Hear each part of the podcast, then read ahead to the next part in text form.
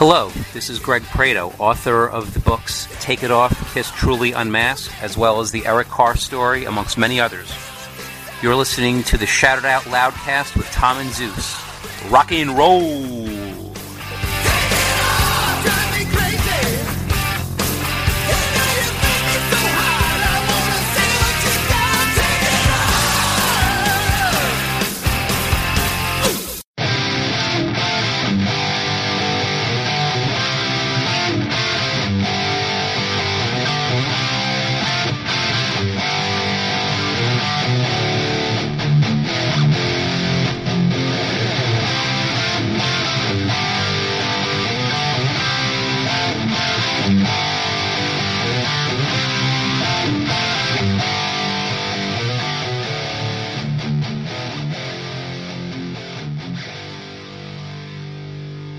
And salutations. Welcome to the Shout It Out Loudcast.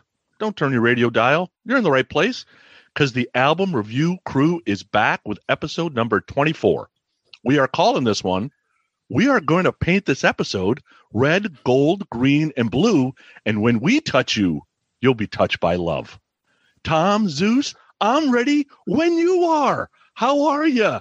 That entire intro, it was just horrific horrific.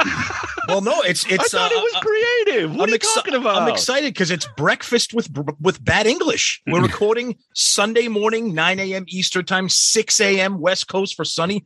It's breakfast with bad English. It's apropos of the album we're doing, Tom. the best album we've done. This will be my number one. I'm telling you right now. Zeus and I were like, Sonny, we got to do this now. When? As early as you can do it. Can you get up at 6 a.m. and record this? We got to get this behind us. oh, this will be fun. Yeah. All right. So here we are again.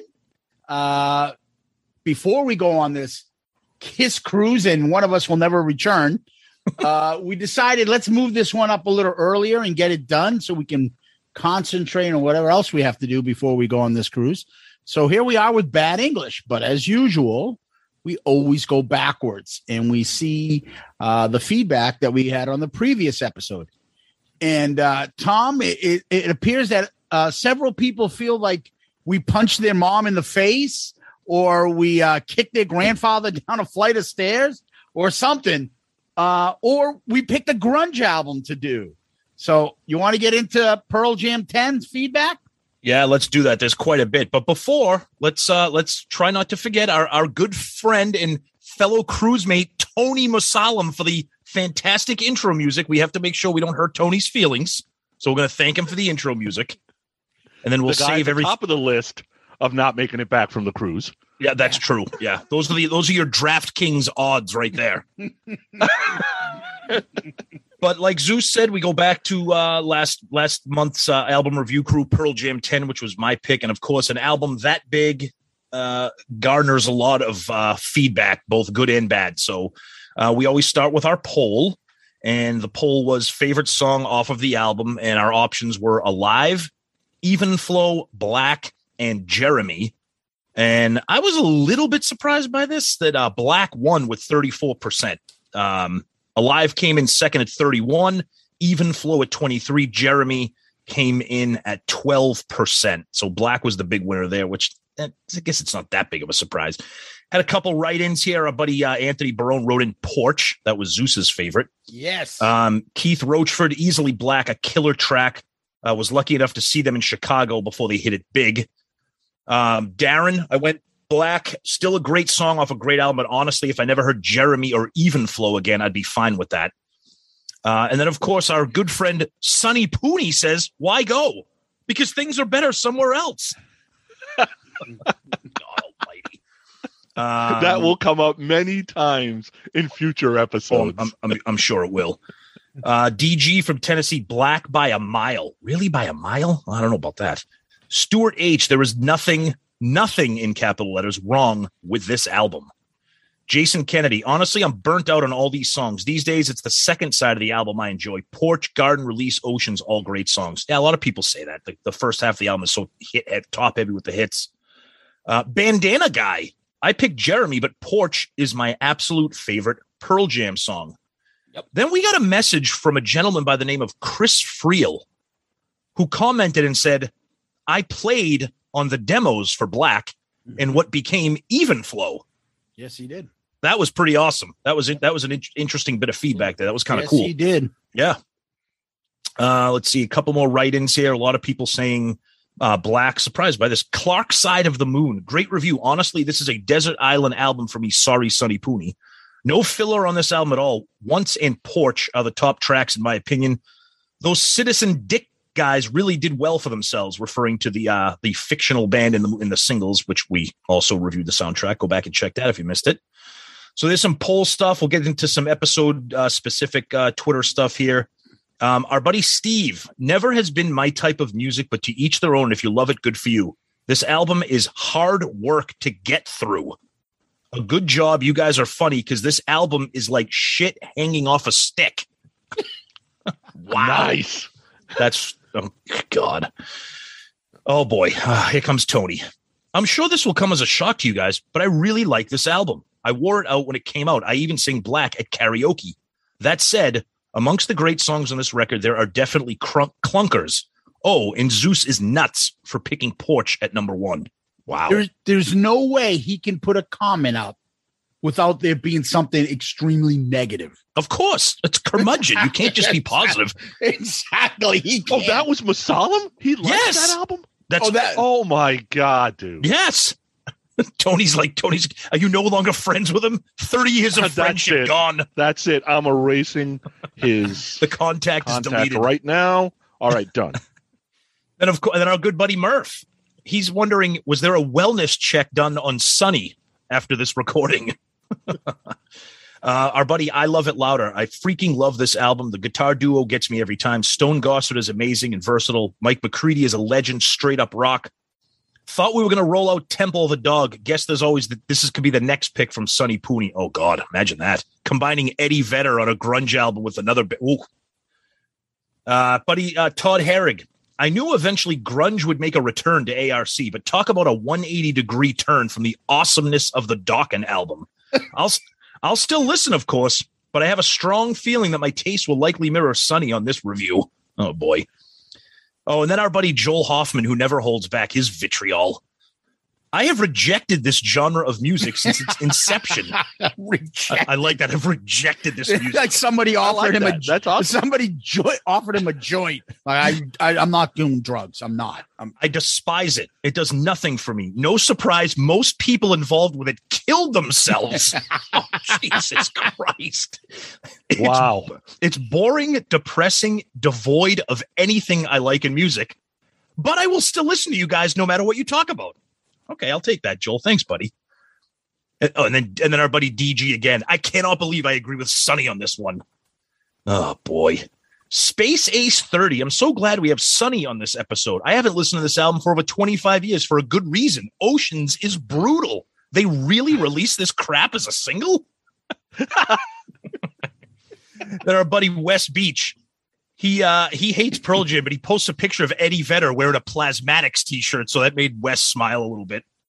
Um oh god. No, oh, then this was Nige talking about the the Dokken episode and how we was shitting on Exodus and all that stuff. We talked about that during our Patreon uh live chat. Uh let's see here. We got JC, another great episode. Love the variety. Would you guys ever consider doing a Night Ranger album? Well, perhaps. You never know. Ken No. Renton, haven't haven't what's that? What's that, Sonny? No. Oh, stop it. not after we hear him on the Kiss cruise. Yeah, I- I'm excited to see them on the Kiss Cruise, but we'll decide what we do with them after that. Uh, Ken Renton, haven't had a chance to listen yet, but I can already picture myself yelling at Sonny because of his opinions while listening in my truck, and the people driving by me wondering what the fuck is wrong with me. Oh, there you go. So there's a Pearl Jam fan yelling. Oh, and then our buddy Nige just v- speaking of vitriol, just going off on this album, and he was just upset about people calling it the best debut album of all time. But that's okay. We love Nige. And uh, that's some that's some Twitter stuff. Zeus, what else we got on uh, the Book of Face? Yeah. So uh let's start with Facebook. Daniel Reeve. Ugh. More grunge nonsense that early 90s college kids pretend was somehow cool. I wish those bands could have just afforded the trips to therapy instead. Oh well, at least it's not more Iron Maiden. Well, guess what? You know, I, I just want to Why jump you in. gotta real- take a shot at Maiden on the way out? I, I just want to jump in real quick. this is a good time for me to drop this comment here. All of you people out there bitching about our grunge selections, I hope you enjoy bad English. All right. Um, Paul Jacober. I think that's how you pronounce it. Sorry if I didn't do it correctly. Uh, I've never understood this band. Does somebody really go to a Pearl Jam concert and shake their fist in the air chanting, Jeremy smoking class today? Is that really rock or can't find a better man? Maybe some people just like the homage to Kiss at the beginning of the Alive solo. So, do people really go to an Iron Maiden concert and raise their fist in the air and chant about dinosaurs? Is that what you do too? Yeah, Come on. And Yeah, then well, some- Sonny does. Sonny does.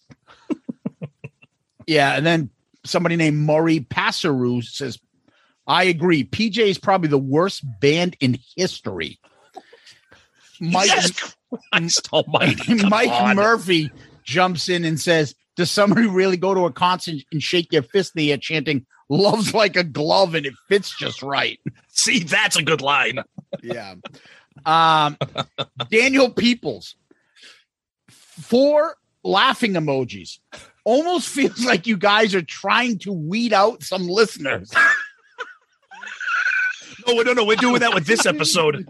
Looking forward to listening to this. I remember seeing the video for live in middle school and got the CD as soon as I could. I always think about this and Ugly Kid Joe together because I saw the PJ video and everything about you on the same day. Pearl Jam had a very strong run. This is a, this album is amazingly solid with great aggression, melody, and just a bit of weird out of the norm rock sounds. Um, Sean Hammond finally with about five exclamation points. I've been waiting for this since the ARC started. Ooh, all right. The fact that it is over three hours makes me warm all over. wow. Okay. Ryan Michael Scott. Oh, hell yeah, guys. Can't wait to listen. Ray Farrell. Why do you hate us? the master. That might be comment of the week right there. Yeah. Um, yeah. David Zanet, our good friend David, the masterpiece of the 90s. He loves Pearl Jam and Mike McCready. Yep. Dan O'Halloran. Pearl Jam is the quintessential 90s grunge. This album speaks to me this day, even though my tastes have moved on. Not surprised that Sonny didn't like it much. It's a masterpiece, but it seems like he only digs music that's about as deep as a puddle. Yes. I love that the tone of music changed in the 90s to include depression and angst and more important issues. The 80s hair metal often seemed like it was only meant to make us forget about what was actually going on in the world and to kick that can down the road. Grudge grunge was that fucking can. It was a ball of issues ready to blow. I loved every minute of it. Great episode. Fuckos. That's a good comment. And I think that's a good point, right? Like 80s music, the stuff I'm into, it was the getaway from all the crazy shit that's happening. Yeah. That's why I'm into it. I already lo- I already live it every day. I think there are a group of folks, which that's okay. There's nothing wrong with it, that want to hear that in their music too. I use music to get away from that. Mm-hmm. Yeah. No, I got you. I, I, I don't. bl- I hear you. uh, Adam Nickmeyer, a song about a serial killer done by Maiden fucking rocks. Pearl Jams, get the fuck out of here with that weak crap. What? He needs to tell us what he really thinks. Yeah. Uh, then he also wrote last week, Dokken isn't really a hair band. This week, this depression, depressing, whiny, preachy pile of dog shit isn't really grunge. Ooh, he's taking Jesus. shots. Yeah. Wow. Yeah. I, li- I like it. Would love to hear your thoughts on bad English. Please make sure you comment. Yes. Oh, boy. They're like, nah. Have we done Have we done an album yet that has like elicited this kind of like passionate feedback, both love hate? Wait till we do Nirvana. Yeah, Um, that's true. Good point. Michael Anderson. Damn your Boston accents. I thought you were saying Mama San trilogy up up until an hour ago and a half before I realized that you were saying Mama Son trilogy. No. I was wondering why I never heard any lyrics about massage parlors. and then Tom, you clarified it is Mama San. yes. Daniel-san. Yeah. Ah, da, da, da, da, da, da, da.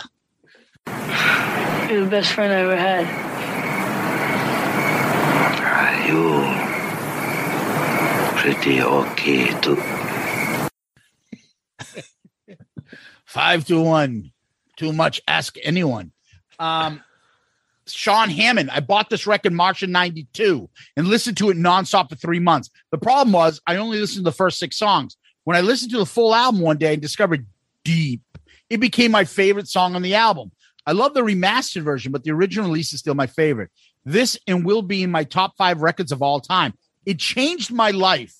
As a music listener, it did something to me emotionally, and none of the other records were able to come close. Seeing them live four years ago is an experience I can't explain.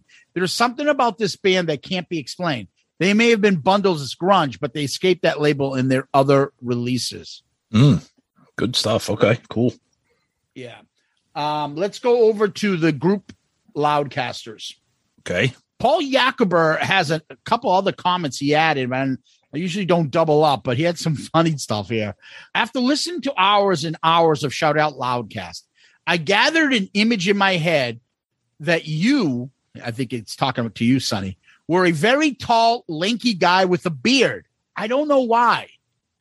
And then Sonny writes, instead, I'm a short, fat, clean guy. Sonny, Sonny, you're not short. Um, Oh, I like that. He didn't. who am I to talk? Um, I- I think that I think he was probably describing me uh, when he said that too. And then he also wrote, "You and Pooney put way too much stock in lyrics. The music fucking rocks on this album. Who gives a shit what you're thinking about? Even though lyrics are amazing and powerful for the most part." Tom, Oh yeah, that was me jumping back in there. Like obs- the obs- the obsession with lyrics. Matt See, Wallace. the thing to me is, do you watch movies with mute on? Like what they're saying and what they're doing matters, right? It's not just what Yeah. you can see. Like it's supposed to be both things. I agree. No, no, I I I agree that lyrics matter, but for me, like a song like uh, to me, a song like like once, which I know you don't like at all, Sonny. Musically, that song just absolutely kicks ass. So he could be singing about suicide or rainbows, and it wouldn't matter. I would still enjoy the song. Obviously, the lyrics would affect me differently, but the con the musical content is so good that when it's that when it's like that, I don't care what what words are coming out of his mouth. But I, I get your point. I do get your point. lyrics do matter and people always still get confused about that stuff. I remember Reagan in the 80s was always blasting Born in the USA from Bruce. Yeah. You fucking idiots listening to the lyrics. It's actually critical of Yeah. us in the It's a, US. it's a very anti-American song. yeah, and they're all like, "Yeah, born in the USA." You know, it depends. I think sometimes it works, or you can have a song like fucking Insane Clown Posse doing a song about a tilt-a-whirl. Yeah. Like, Or you you're could, or, or you could have a song called "When I See You Smile." yeah, You could, you could have that too. Yeah, just change those around. Tilt-a-whirl and when I see you smile by claim Insane Clown Policy, uh, whatever the fuck you What- call those. idiots. ICP, ICP. Yeah, there you yeah. the Juggalos. Yeah. Oh, I love that Eminem song when he raps about them. They're fucking awesome. Oh, Oh. All right. Matt Wallace. And Uh-oh. I can't believe this is as clean as it is. Great album. I prefer the sophomore sophomore effort a little more. I still rank Alice in Chains and Nirvana a little ahead of Penis Jam. That's the cleanest he's Wow. ever been. Jesus Christ! Yeah. Uh, Dan Curry. I hated Nirvana when they came onto the scene. Grew to appreciate them later. On the flip side, kind of dug Pearl Jam when they came out. Pearl Jam these days, when they come on the radio, instant skip. Wow. Yeah. And Jason Warden, I enjoyed this episode very much. Always thought Pearl Jam was miles above Nirvana, who I never gave, got the love for. Uh, they were good, but PJ along with Soundgarden, AIC were great. I admit I wasn't a fan of the 90s at first, but now it's a different story. Keep up the great, funny ass uh, episodes. Cool. Thanks, Jason. Nice. And let's go over to YouTube. Oh, here we go. You do. You do.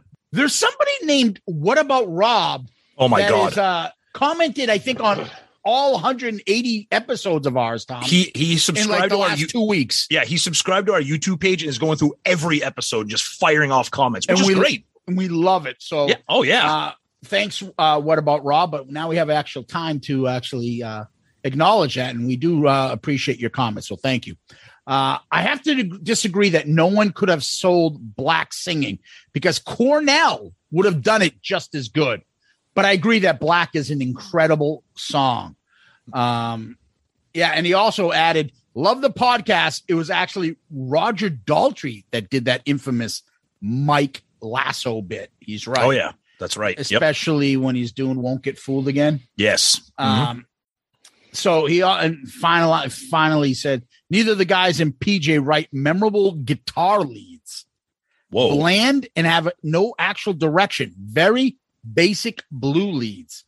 I'm not sure about Uh, that. Yeah, I don't know. I don't really agree with that. Whether or not you like Pearl Jam or not, I, I, that's that's a unique criticism on the guitars there. Pete Staros. Pearl Jam is a forefather of grunge. It makes them more to be appreciated that they're still around today. Rest in peace, Lane, Kurt, Scott, and Chris. Dude, that's fucking insane that Mhm. we have to say that, all these guys.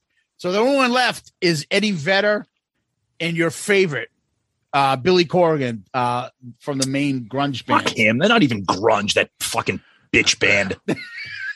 Like Smashing Pumpkins. I like them a lot. Those albums are fucking great. Oh, fucking great. Um, Anthony Stratus, great choice. The this album I love and hate for so many different reasons. As I was still flying the Kiss flag in 91, 92 and being mocked by my Pearl Jam, Nirvana, Smashing Pumpkin friends. Overall, and over the years, me and my friends agree and respect both of these eras of music are the golden eras of rock. This album is a 10 out of 10, no doubt. Great episode, and so glad you guys reviewed this album with your utmost integrity and heartfelt opinions. wow. Keep rocking guys. Integrity. Yeah, that's uh that's a What do we- Yeah. What are we doing? We we can't let people think that's true. Yeah. so I'm done on this end, Tom. All right, let's kick off some emails here. Uh, I'll start, and then I know Sonny's got a few too. So, Michael Murphy, Tom, thank you for picking 10 as the subject for the ARC this month. As a diehard PJ fan, this was an album review I was looking forward to, and as usual, you guys killed it. While 10 is probably my number three Pearl Jam album, it's without a doubt a classic album and one that defined a generation. First off, in my humble and completely biased opinion, Tom's analysis throughout the entire episode was spot on. I there you go. This is my this is my email burner account. I also appreciate the fact that Tom put 10 as his number one album in the rankings. Plus, he had the decency and good sense Oh not to rank an iconic oh album like Oh my- 10 behind an above average rock album from a second rate 80s metal band like Dokken. I was also pleasantly oh surprised by Sonny's review, as I expected every song to get the Oceans treatment, but he actually liked a few. However, his takes on Why Go, Deep, and Release were spectacularly awful, and for that, I say, eat a dick, Sonny. Nice. Again, great job, guys. I always look forward to the ARC and enjoy everyone's diverse takes and differing points of view on the subject, album, band. Granted, I never thought I'd live to see the day where a self-professed Pearl Jam fan ranked a Dokken album over 10, but I guess that's what makes these albums reviews so entertaining. For shame, Zeus. For shame. Yeah, Mike Murphy blows Tommy throughout any time he makes a comment. He can't get enough. Oh, fucking Tom, what Tom said. Oh, I love it. Uh, and then he says, by the way, Lynyrd Skynyrd rules second helping as a Oh, Desert Island you album for me. See? Oh my god. oh, If Zeus can get away with an Eagles album, then surely Tom should not hesitate to throw Skynyrd's name into the ring. Until next time, fellas. Oh, Mike Murphy's my new best friend. yeah, yeah, Yeah, I da- I dare you to throw Skynyrd in the ring. I Yeah, why double not? doubt dare. Why, Oh. dude? We have done the Eagles in bad English. Skynyrd is leaps and bounds over both bands. There you go. I said it. Oh hell no! That is beyond no. stupid. I'm sorry. That's right. horrible. All right, But we'll wait, wait, wait, wait, wait. We'll see. He has a Tom room, like Sonny's like music room behind him. He definitely has these Tom picks all over the place. Oh yeah. He loves you, and it's Oh, like always crazy Joe constant. Davola type. Yeah, it's crazy Joe. I, I got a picture of you coming out of work, showering. You took Yeah. a picture of me showering? And then, and then Tom said he liked this album cover, and then Tom said he came up with this brilliant analysis. If anybody, if anybody can't tell how upset Zeus is that somebody agrees with me, now you're hearing it live on the show. This guy does not just agree with you; he fellatios you all the time. When he witnesses greatness, he just jumps on it. So Yeah, it's all right though. Like you can have one burner account. This guy has like twenty. that's It's true. fine. Well, speaking of somebody that's this is not a burner account. This is Mike H, who likes to fire off multiple emails like one word at a time. his his first email. Pearl Jam 10 is so much easier to digest if you treat Eddie's voice as another instrument rather than a singer. Okay. I Okay. Um, oh, and then he said, Zeus, see, now he agrees with you. He said, Holy shit, you just said what I said earlier, which is that Alive is love theme from Kiss. Yeah, that's Remember that's my burner account. As Yeah, you know, oh, with yeah. my ATT, I'm Mike H. And then this. Okay. Oh yeah, I want to write this too. Uh, oh yeah, and Then this he- too. Then he then I like then he then he like he goes, Pearl Jam is a euphemism for baby batter. There's a term I haven't heard since like fucking high school. Hmm. God almighty. Give me I know. Understand? Please explain. I, I've Ba- never heard baby batter either. baby batter. Yeah. Like sperm, Yeah, jizz. Pearl Oh Jam. my God. the stuff on your chin, Sonny. With there. Oh, okay. Uh, sorry. Uh, then we got Paul Wow. Hyder.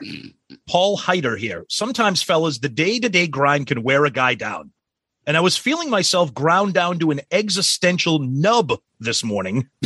but imagine my surprise and delight to find a new ARC episode in my podcast queue with the title 10.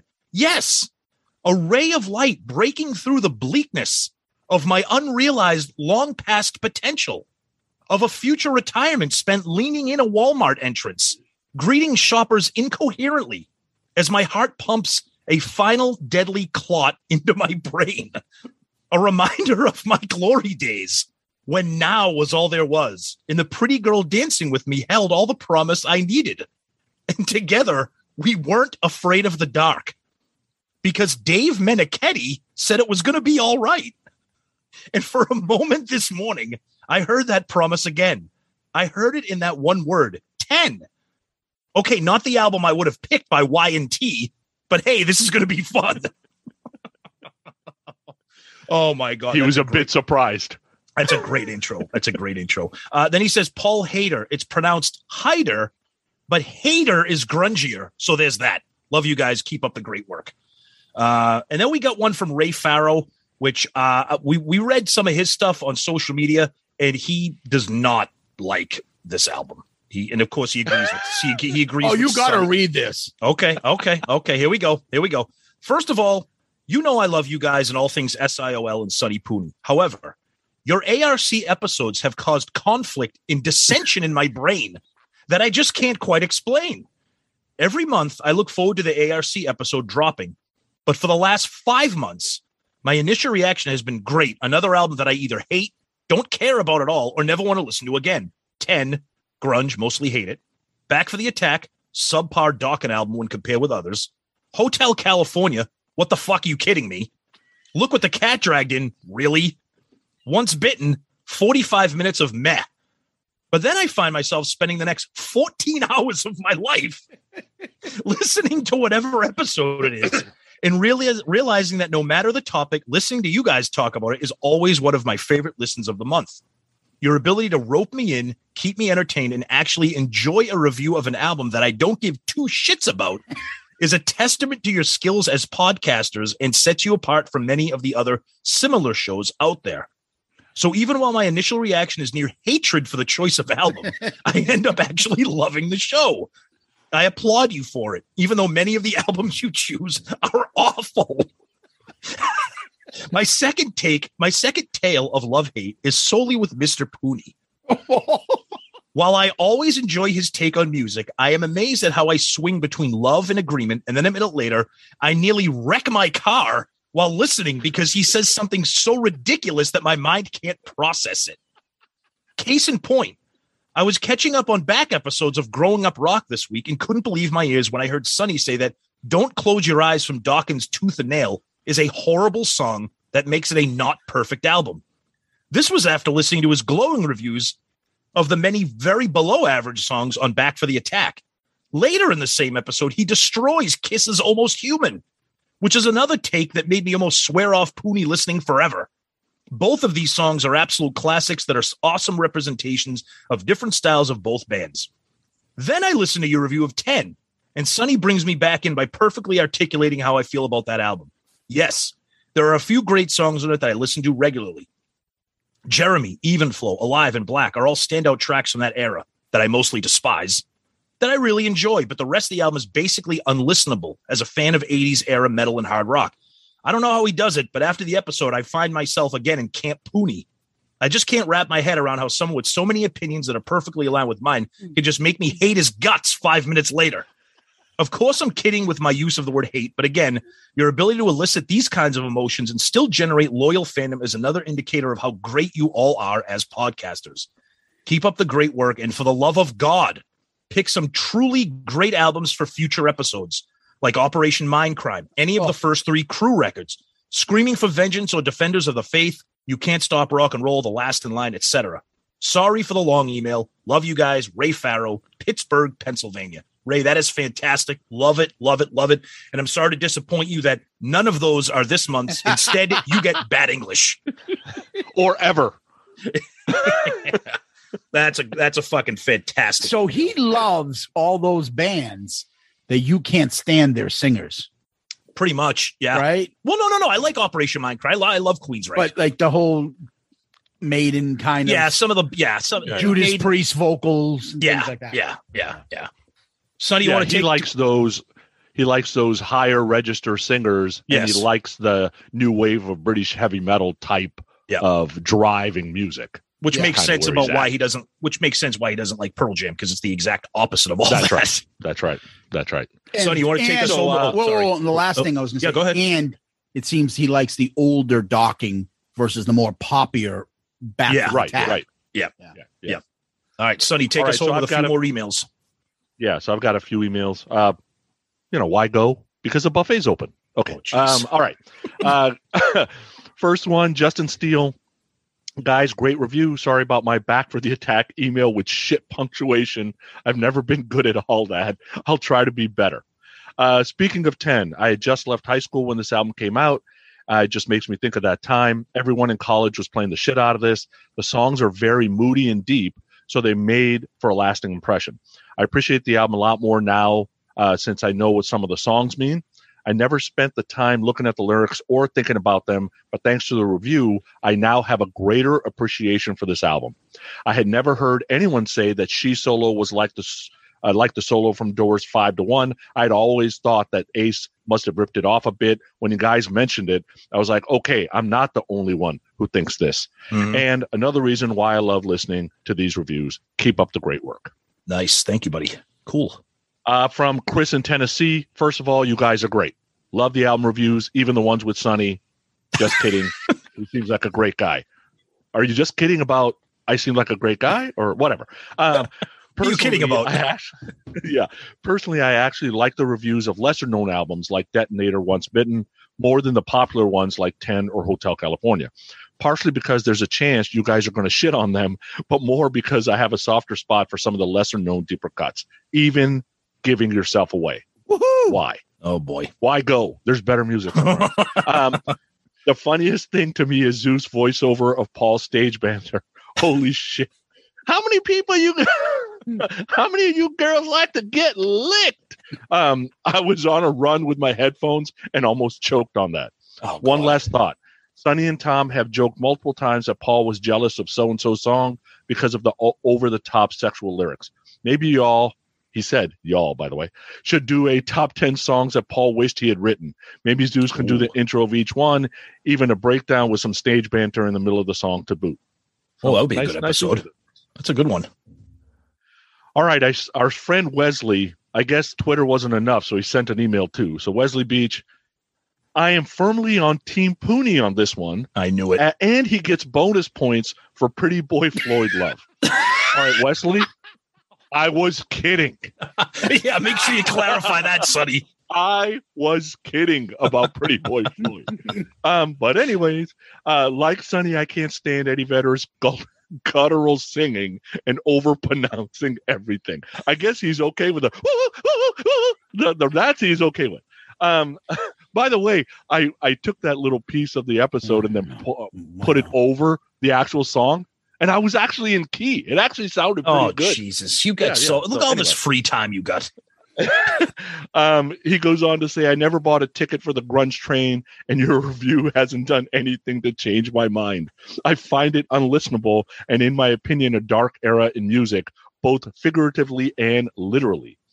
Interestingly enough, I saw Warrant on their first tour, and they were all fringed out in flannel shirts and blue jeans. Wow. Shortly after the record company pulled them off the road, gave them a glam makeover, and the rest, as they say, is history.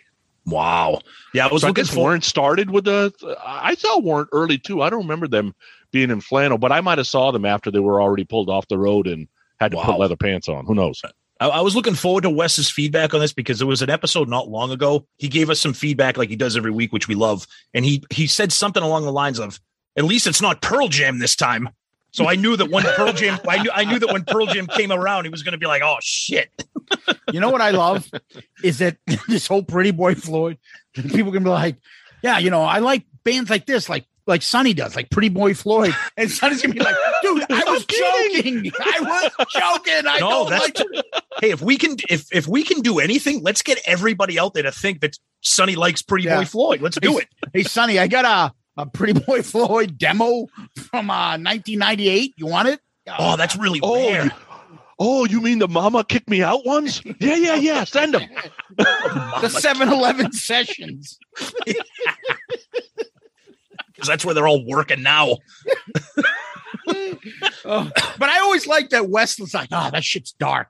Dude, you were in the plasmatics. What are you talking about? No, I want some cheery music. Are you kidding me? That's true. Uh, Wendy O. Williams like firing machine guns on stage.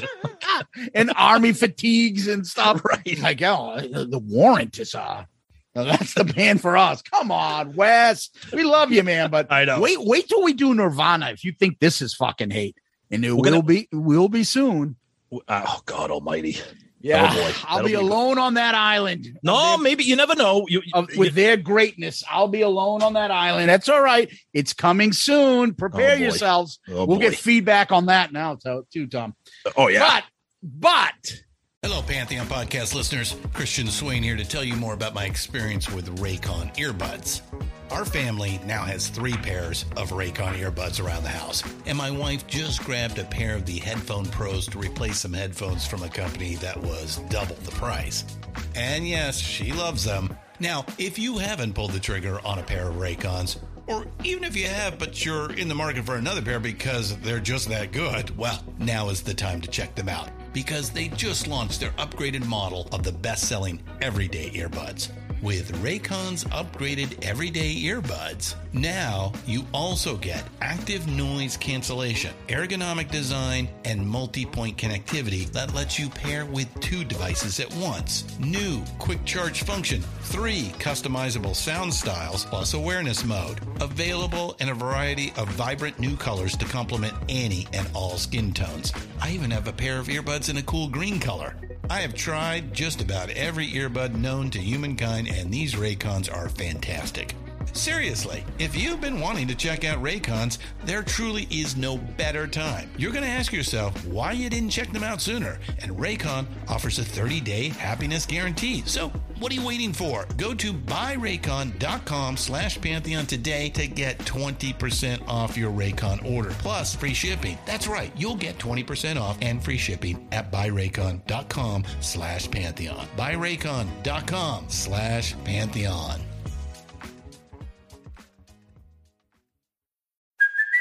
Hey, it's Kaley Cuoco for Priceline. Ready to go to your happy place for a happy price? Well, why didn't you say so? Just download the Priceline app right now and save up to 60% on hotels. So, whether it's Cousin Kevin's Kazoo concert in Kansas City, go Kevin, or Becky's Bachelorette Bash in Bermuda, you never have to miss a trip ever again. So, download the Priceline app today. Your savings are waiting. Go to your happy place for a happy price. Go to your happy price, Priceline. Let's turn our attention to Sonny's pick.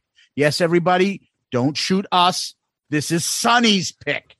Sonny, you decided, and with your kind of coyness that you do, uh, what kind of album should I pick for next next time? Should it be? Uh, do you want it to be like a more recent album, a hair metal album? Uh, this we're like, pick what you want. He picked this. I'm not taking any blame for this. Tom's not. This is all on you. Tell us how you got into and found this album that you decided to share this with all the listeners. so we're at 1989 at this point. So I'm out of high school. I'm uh, almost 20 by the time this thing comes out. And uh, you guys know supergroups have been around for a while. You know, rec- record companies done a great job like creating some for every generation. So if you're in the 60s, maybe you got Cream or Derek and the Dominos. If you're in the 70s, you got Bad Company, you know, Crosby, Stills and Nash. Uh, 90s had like Audioslave and Mad Season and stuff like that. Well, for the 80s, it was really like the Firm, the Power Station, Damn Yankees, Mr. Big. But even though the record company didn't technically create these guys, bad English, I was already a huge fan of John Waite. I was already a huge fan of Journey. I'm growing up in the San Francisco Bay Area, and these guys are getting created in the San Francisco Bay Area. So Bad English had a huge push here. I'm starting to make money, so I got I got enough money to go see him live anytime I want. And to get you an idea of how hard they were getting pushed here, the band was together for less than two years, and I saw them live eight times. That's how often they played here, right? I saw them in clubs. I saw them with Raging Slab. Wesley, does that, that that does not mean I like Raging Slab, by the way. um, they played with Warrant. They played with Whitesnake. They played with Enough's Enough, another one I do not like.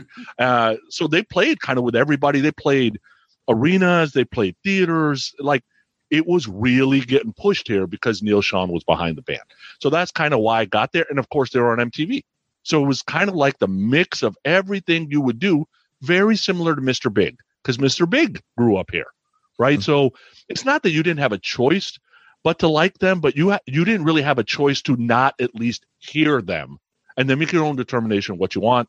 And uh, to me, this is the bang zone of the stuff I like that crosses between hair metal and adult contemporary and the journey and the top 40 charts and MTV and all that. So that's why I got into it. Okay. I'll take it from here. So for me, Bad English, um, I know very little about this band other than their their big hit, which was "When I See You Smile" in 1989. Um, I I grew up loving Journey. Uh, as I mentioned many times before on this podcast, I had a sister who was four years older than me, um, and that kind of influenced me into a lot of the music that we were listening to. So I grew up as a huge fan of Journey, and I knew John Waite from the Vision Quest soundtrack, the movie.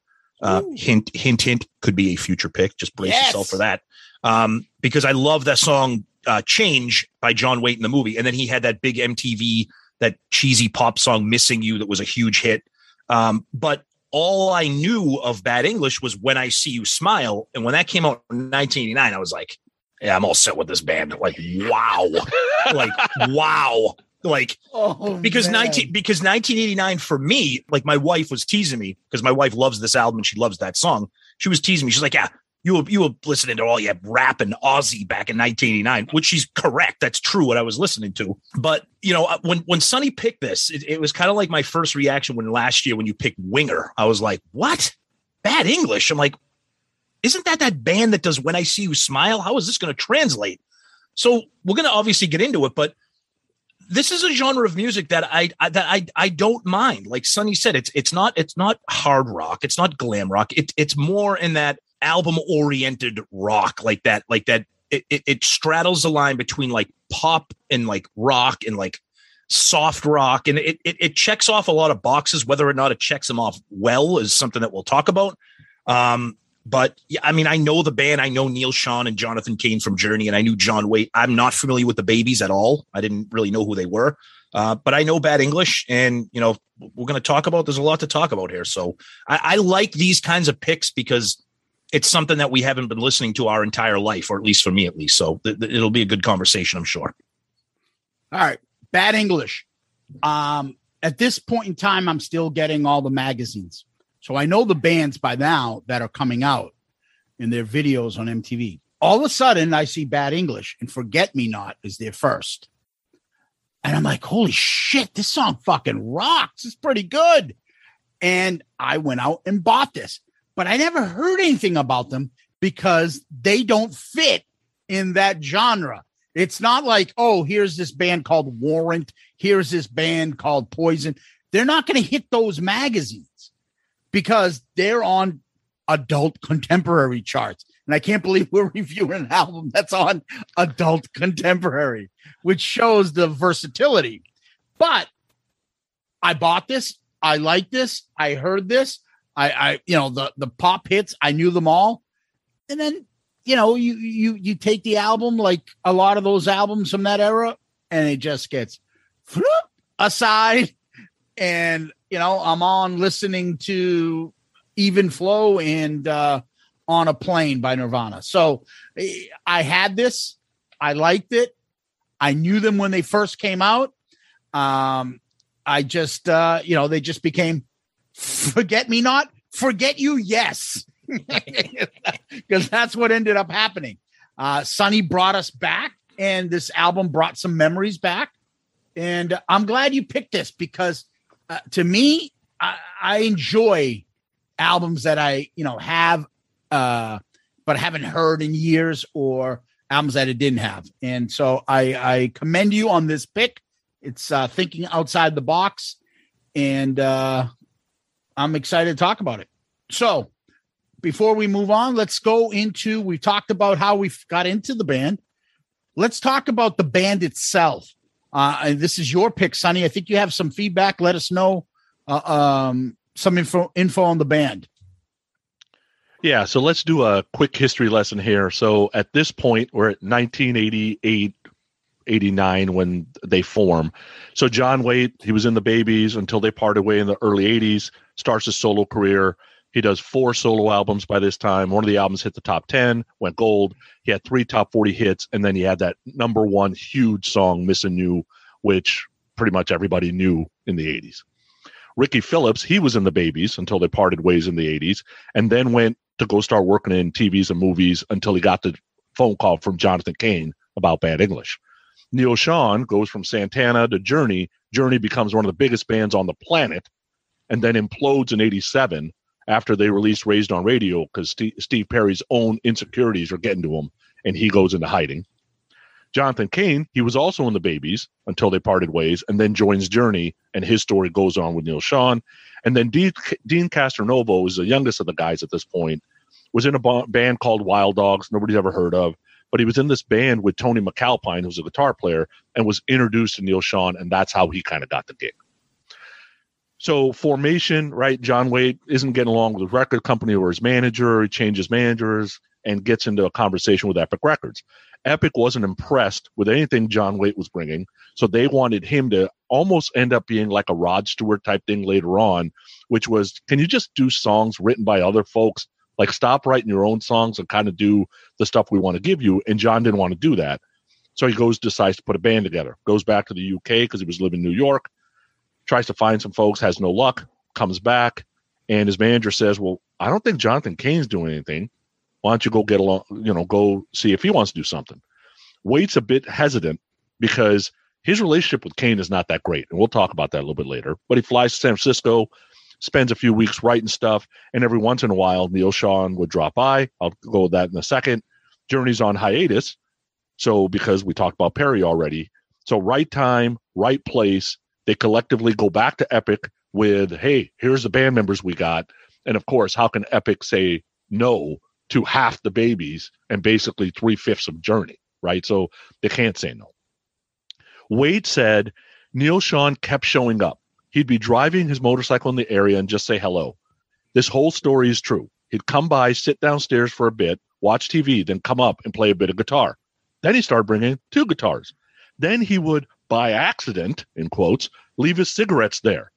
Then he would leave his lighter. And then he just never left. That's how he ended up being our guitar player.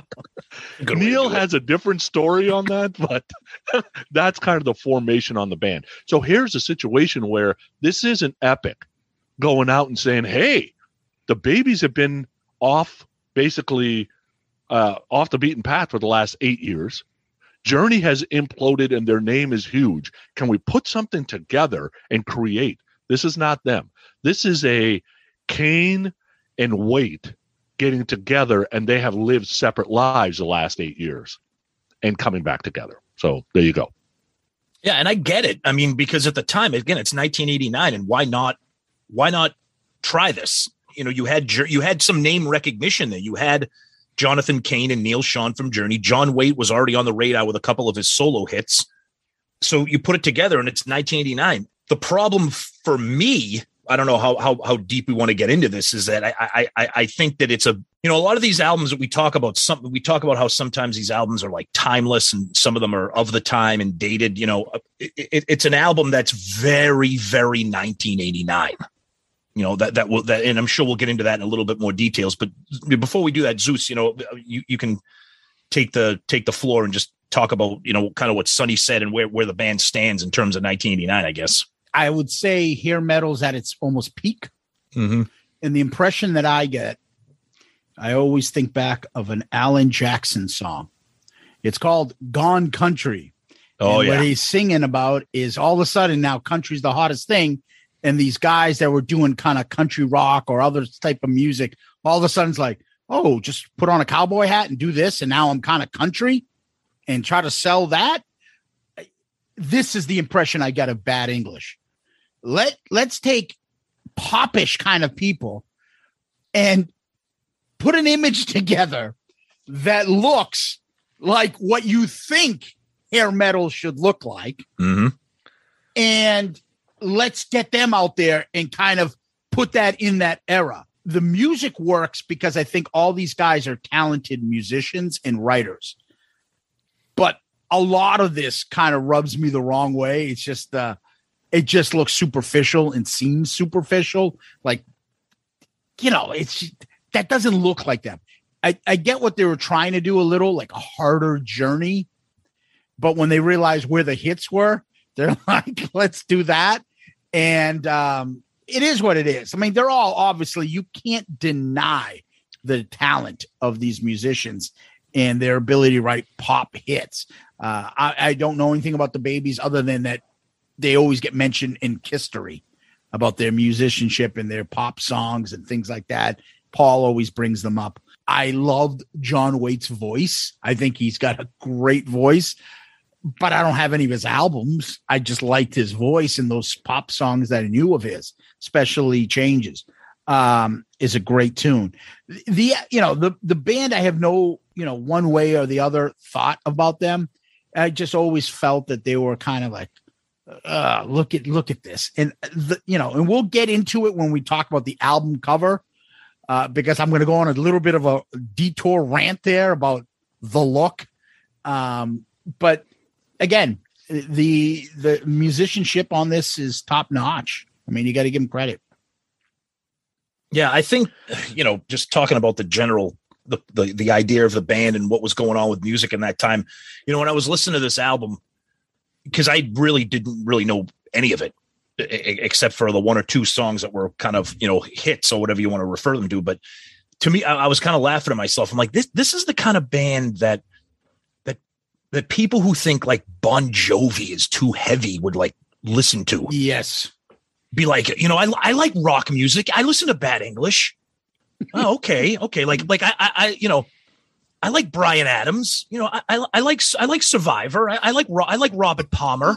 Like a TV sitcom producer would be like, "Oh, we need like a hard rock band." They Right. think this is Right. there would be like an image like, "Well, these guys are hard rock." Right. Like- and they and they straddled that that that line between like I think John Waite's voice, and again, I refer to my wife who was we were driving in the car yesterday and was playing this because I know she likes this album, and she and, and she she brought up a good point. It was kind of what I was saying was that she likes the songs where John Waite. I was I almost just said John Voight. Just driving around in John Voight's car. John Waite's bit people, I'm sure. yeah. But but she brought up a good point. It's it's kind of what hit me. Like his voice is good when it comes to like the non rocking. So I think he has a good like soft ballady type of slower song. Like the songs that quote unquote rock on this, we'll talk about it. It's like, okay, is this band like are they gonna rock? And if they are, I don't think John Waite is the man to do it. Or are they gonna do like those really, you know, Chicago type ballads where John Waite can really carry them home, which I think is why their hits are more ballady. I know "Forget Me Not" we'll talk about was uh, was a mild hit, but it's a band that I, I I don't know.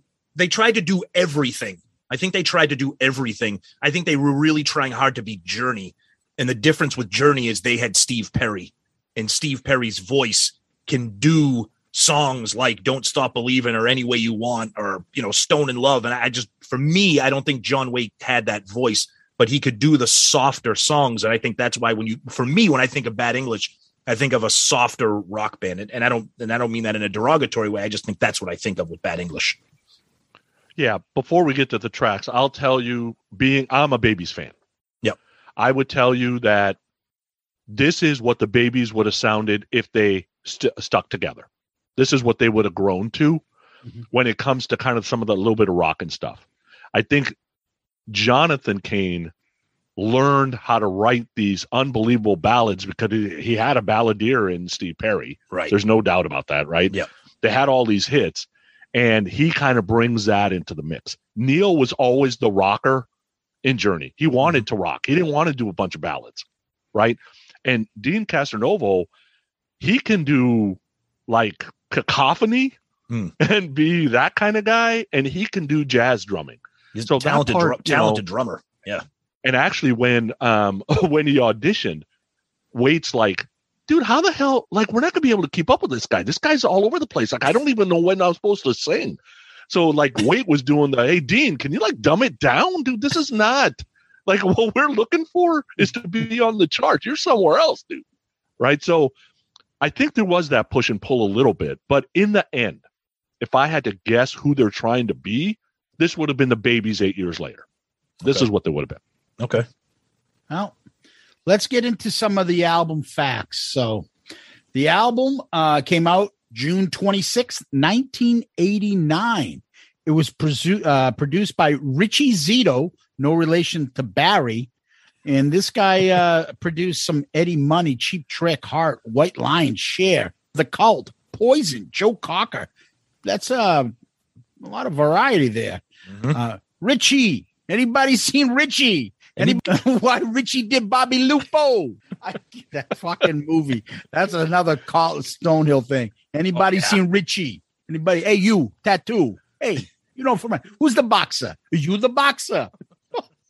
Worst Italian stereotype, worst fucking police brutality movie of all time. Out for And- justice. And, and his box office numbers were through the friggin' roof because of it. yeah, I'm gonna fuck you up. You the boxer. Okay, let's see what you Steven got. Seagal. worse acting. Anyways, um, the album did reach number 21 on Billboard's 200. It went platinum. So we already kind of mentioned the members here is John Waite, Neal Schon, Jonathan Cain, Ricky Phillips, and Deen Castronovo. Um, and what you ended up having, Tom, uh, Sonny kind of already mentioned it. The Babys, John Waite, Jonathan Cain, Ricky Phillips are all members. And then you got Journey, who you have Neal Schon and Jonathan Cain. And then Deen Castronovo comes into Journey after Mhm. uh, Bad English. Yep. Uh, apparently, they got the name because Jonathan Cain said John Waite had bad English when they were playing pool, which is a spin on a cue ball. Ooh, fascinating. Ooh. Um, They were playing pool down at Jimmy's Bar and Grill with Poison. yeah, and they saw No, they're playing Poison. snooker. They were playing snooker. The, you the go. Jimmy's doesn't have that. Yeah. That's true. And then they saw Poison. Like maybe we should try to tease our hair up and like that. Oh boy. Yeah. So let's uh now uh get into the album cover. Uh oh. And here it is. Red, bad English, the logo above, and then uh I don't know, team photo, group photo here. Yeah, yeah. The band, uh, the band. If if you didn't know anything about this band, and you saw that album cover, you're like, oh, great, An- another hair band. You know, they, they they look they look like every hair band that you you think of. You know, they got the hair, the look, the clothes, and and you know, to me, the look doesn't match the music. That's to me. Um, and by the way, g- g- just real quick, I thought it was hilarious when you go to Wikipedia they describe Bad English as a glam metal supergroup. Settle down, Wikipedia. but back to the cover. Go ahead. Um Jonathan Cain with his Wizard of Oz outfit. What the fuck is that? And then, and you know the worst part about it is like because you knew who Jonathan Cain was from Journey. Yeah. It just looks like, hey, now you're metal. Tease your hair Mhm. and and and then and put on this fucking steampunk outfit Yeah. and puffy shirt fucking circus fucking whatever those things guys are called. Who's the the ringleader fucking Yeah, the ringleader, the lion tamer. yeah. And then you got John Waite that you're like oh i remember that guy. Who put that fucking horrendous wig on him? Because it looks terrible. Either that, or you look at that picture and be like, "Oh, I didn't know there was a woman in this band." Yeah. and then worse, fucking Neal Schon makes Easy E look like I am jealous about the fucking activating perm that you have going on and the fucking Jheri curl look along with Deen Castronovo. Dude, if Juan Epstein was in a band, that, that would be him. yeah, and about the same height as Juan Epstein too. Deen Castronovo is the only one that looks like he belong. Like, like, yeah, I'm Deen Castronovo. I'm in a fucking rock band. Yeah, but he's got to get rid of the bowl tie. I fucking Yeah, that, that yeah, that's yeah. Okay, so the only one that kind of looks okay is the fucking cheap trick, a Robin Zander lookalike Yeah. bass player. Yep. Um, except that he's wearing I don't know what a shower curtain for a shirt. what the fuck is this? But Jesus, it you know I shouldn't laugh uh, that bad because Yes, you that should. was the that was the image then. correct. But I think they just didn't know how to dress the part or to look the part, and they just have this horrendous look and horrendous hairdos. Well, it was like cookie cutter. It was almost like if they had Google back in 1989, they Googled what is a glam hair band? What should what should we wear? It's like they went to like Spirit Halloween and bought the costume Or- for like Or Jonathan Cain saw the latest Britney Fox video and started dra- wearing those puffy shirt, fucking guitar playing, bass player outfits, or something from Nelson. I got Because my, oh, who wears go. this shit? Watch out! Don't make fun of Nelson. Our buddy Jericho loves that band. Be nice to Nelson. All right, anybody, you want to defend your band's year's look or this album cover? Oh, I don't know if I'm, I don't know if I'm defending it. So first of all, the burgundy and the black color scheme, I think that works. Yes. Right? That that part I think works. Yep. Wait, notice he's wearing fingerless gloves. Oh God. See how his thumb is sticking out. That's not helping. Yeah, well, wait till he, The- wait till he puts on the black gloves in the video. Oh boy. Yeah. The feminine scarf didn't do him any favors, right? That's Okay. a Paul Stanley special. Yeah. uh Ricky, the black and white polka dot shirt, that's interesting. And it looks like he's wearing a bow tie because I think the polka dots are coming together as he puts the top button together. That's not right? good. So, but I think he's trying to look part cowboy, part I don't know, uh, serious musician. I'm not exactly sure there. Cain, yeah, somewhere between Lion Tamer, Adam Ant, and Alexander Hamilton. That's right, like it's That's between- perfect. Adam Ant and Alexander Hamilton. There you go. Because that's the last time I saw that jacket. fucking lion tamer. I have I have Neal's- I'll- I have other comments regarding Jonathan Cain. I'll save later in the episode. okay. Yeah. Uh, Neal, yeah, the curly hairdo is interesting. He's Dude. trying to look a little tougher with the all Yeah. black. Wait, Yes. Right. wait, wait, wait, wait, wait, wait. You got to mention the fucking belt. Yeah, the belt. that was very big in the 80s. Yeah, I know. It's like with his G Cavariccis and the fucking belt turned in like that. Oh Wait, my did, did God. hold on, hold on. Did you just say G Cavaricci? Those are Z Cavaricci. I'm sorry. I got mine at Tello's, the fucking fake ones. G Um, Cavariccis. My mind is fucking just Well, it's been almost 40 years since people started wearing those, so yeah. Um, and then we mentioned Deen's bolo tie. Yeah, on the black shirt, I thought it was interesting. The black suit jacket looks like a suit jacket. I'm not sure. yeah. And then you know he's trying to like stare through the cameraman, trying to Dude, look wait serious. a minute. because Wait a minute. Wait a minute. band. Oh wait yeah, a minute. exactly. Wait, whoa, whoa, whoa. What? Take a look at Neal's jacket. Yeah. Is that his jacket that is that short that comes up almost like a midriff shirt? Is it? Yeah, no, I think he's wearing a jacket over the shirt. That's that one of those zipper shirt things you used to see in like the 80s pop videos. But it ends at like over his belly button or something. What the fuck is that? It's just not a good look. Let's just, Yeah. just call. Let's just, just say that it's just not. A, it's, it's just not a good look. Oh, And I think Tommy's right. Well, I, I think Tommy's right here. Is Epic is putting together a photo here, going, look, uh, you know these guys, so you should be interested. If you're ha- if you're interested in hair metal, you should give it a shot. Yeah. If you're uh, interested in kind of the pretty boys, we got a couple of those. If you're interested in serious musicians, we got a couple of those.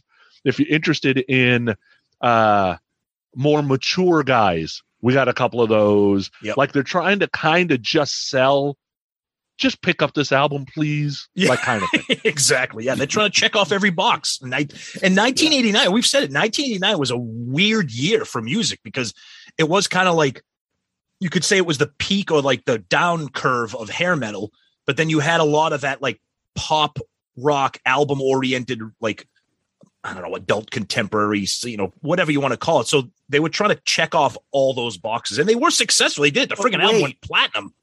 Also, you had like bands like Loverboy that Yeah, try to exact- do, try to exact- get harder looking, Yep. harder sound, and try to be like, hey, we're kind of hard rock now too. Yep. And what where they fell in is that Loverboy, Foreigner kind of is it rock, but it's not hard rock enough. Exactly. So they try to harden their image and become more like 90s looking, 80s, late 80s looking. Yep. Yeah. Yeah. Yep. All right. Well, we've talked about the uh, band. We've talked about the album facts. We've talked about the album uh, cover. Only thing left is to get to the tracks. And let's take a quick little break while Tom thinks of a couple four letter words. And we're back after our break because tough times don't last. this podcast does. this album review does. All right. So, first song, here we go.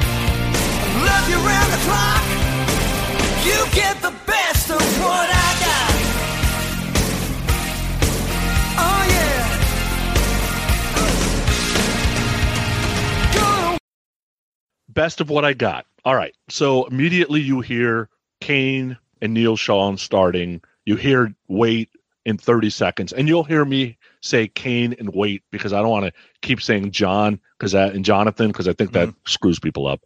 Um, I thought Richie Zito did great job with the production because this kind of production kind of hits my ear right for this type of music. Those guitar fills Neal's doing in the second verse are awesome. I think it's a great opener, great solo by Neal. Um, when the backing vocals show up, I think it's great.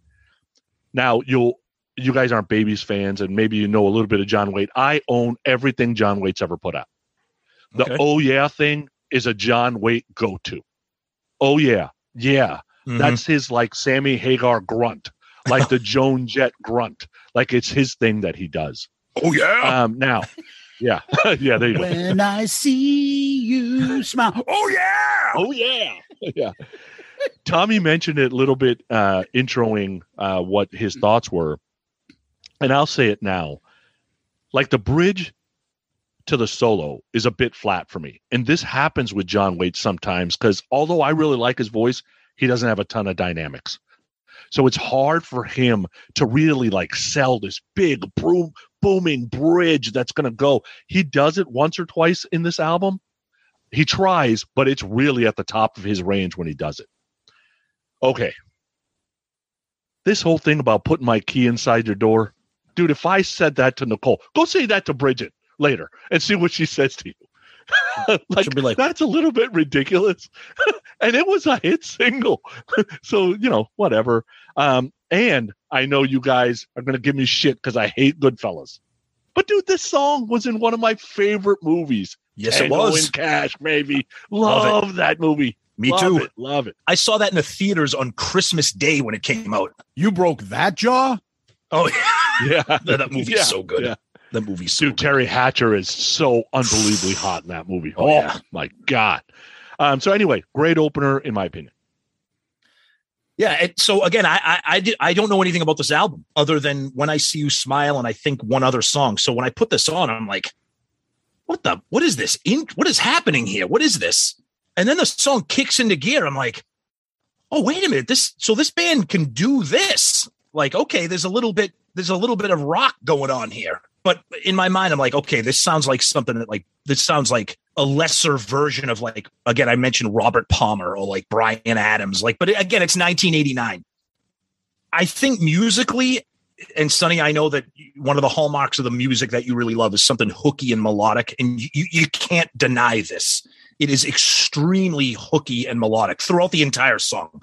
The bridge, the chorus, what's going on with some of the background music. I think the chorus is is good. I, I like the song. I think it's a good intro to the album. Um, I just think we we talked about it before. Sonny just said it, and I've said it before.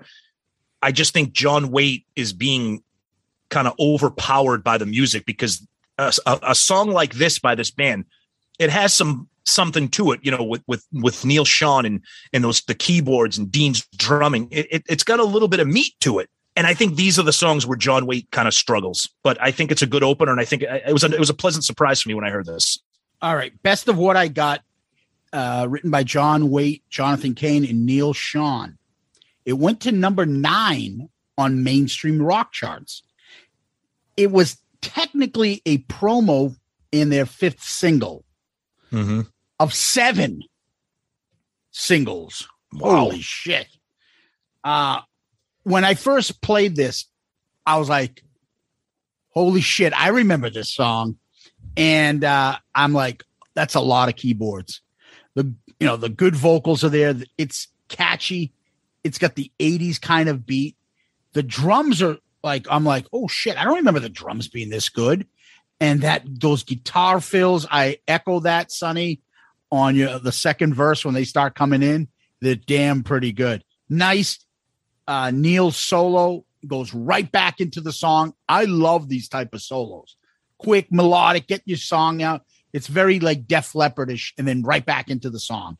Uh, you mentioned it. It's uh, the end credits of Tango and Cash, but this is like the opening. I think it's very Bon Jovi-ish. It's a little like "Let It Rock," uh, L- "Lay Your Hands on Me." All of a sudden, dun, dun, dun, like getting yourself into what's going to be coming up. It lays a great foundation. This song, of all these songs here, has been stuck in my fucking head. It is catchy as all hell, and uh, it's a great way to start this album. A great way, and uh, let's see if they can continue it on the next track.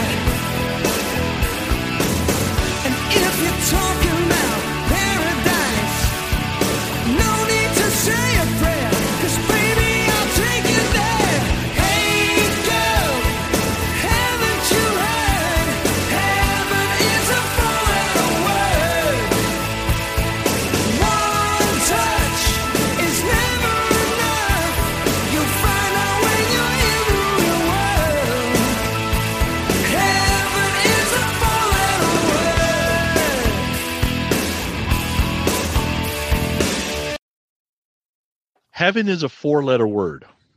I'm not exactly sure how you're spelling heaven, but that ain't a four letter word. All right. Now, you know, I get a little crazy with this stuff. So I just want to give you a quick synopsis of the four letter words that are in these lyrics. Here, here, that lies, heat, just take, walk, wild side, babe, meet, need, baby girl, forward, find when, lose, rock, roll, love, kiss, down, don't, this weight, ride, feel, long, just like, bout, know what, dawn, yeah. All right, those are the four letter words that are in these lyrics. I I love the driving bass. I like the simple guitar riff. I like all the earworms Neal's doing. Catchy as fuck chorus.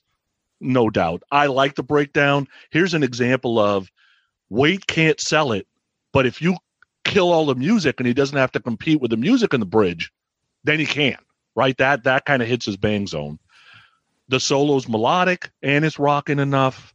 Now at the end, Waite can't really pull off the vocal gymnastics. Like this is not Daryl Hall, right? So they know that too. So you know what? Let Neal do it instead. That's why that outro thing works the way it th- uh, the works. I really like this song. I, the this is the chorus that usually gets stuck in my head from the rockin' songs. Yeah, so track two, and again, I'm like, holy shit! Like another pleasant surprise. I'm like, I didn't know Bad English had this in them. So I'm listening to him. I'm like, when it's the song starts, I'm like, all right, this is kind of ballsy. Like you're starting with like a bass line, then Neal comes in with some little licks and the guitar, and then the riff kicks in. I'm like, wow, this is this is this is pretty cool. Then you got the the the verses are are nice. Again, John Waite, we're gonna keep saying it. You know, he he's being overpowered by a by a powerful band behind him, but he's doing his job. Got the bridge, the, another really catchy chorus that just gets stuck in your head. I mean, these guys know how to write hooks, and they're doing it very well. So heaven is a four letter word. So when you hear the term four letter word, you're, you're referring to like a curse, like a swear word. Okay. So I'm like, all right. So if heaven is a four letter word, so heaven, does that mean he wants to fuck her and heaven is fucking her and that's the four letter word? Like, what we, is that what we're talking about here? I guess that's what I'm talking about. He's trying to be, he's trying to be catchy and be nice about saying how he wants to bang this chick and that's heaven. I guess. I don't know. At somewhere in those lyrics, Tom, I think he was talking about like when he gets her alone, he can kiss her. I'm thinking kiss, like uh, the kiss Or between love. them. Yeah, Oh, it's okay. a four letter word. Is Oh, what so I'm to the- say. So I'm the pig out of the group. Okay. No, no, no. I All mean, right. I think Yeah. fuck too is when you think Okay. four letter word, but Okay. but I think he's trying to say that that's like the kiss between them or the love between them is a heaven. Maybe I'm just used to hearing like Paul Stanley lyrics with like love gun and thinking like that's what he wants to do. But anyways, uh, so far two for two, pleasantly surprised with the way this album's starting off. Heaven is a four letter word. It is their sixth single. Well, when you got 13 songs on an album, no shit. Neal Schon, Jonathan Cain, John Waite wrote the song. It went to number 66 on the top one- Hot 100. It went to number 12 on mainstream rock. Yeah, I agree. Catchy chorus. Uh, the thing that comes out now, I'm on my set the second song here. I'm like, damn, I like John Waite's voice. I like it. I, I he can. It, it hooks me in because I, I I I think he can do just about sing about anything, and I'll give a song a chance. Um, the drums again are surprising to me. I like the solo again, but it goes into a little bit of a "you give a love a bad name" when it comes out of the solo. Dun, dun, the drums. It almost I was waiting for him to go into "shot through the heart," you know. Yep. But I like that little uh, kind of segue they do there.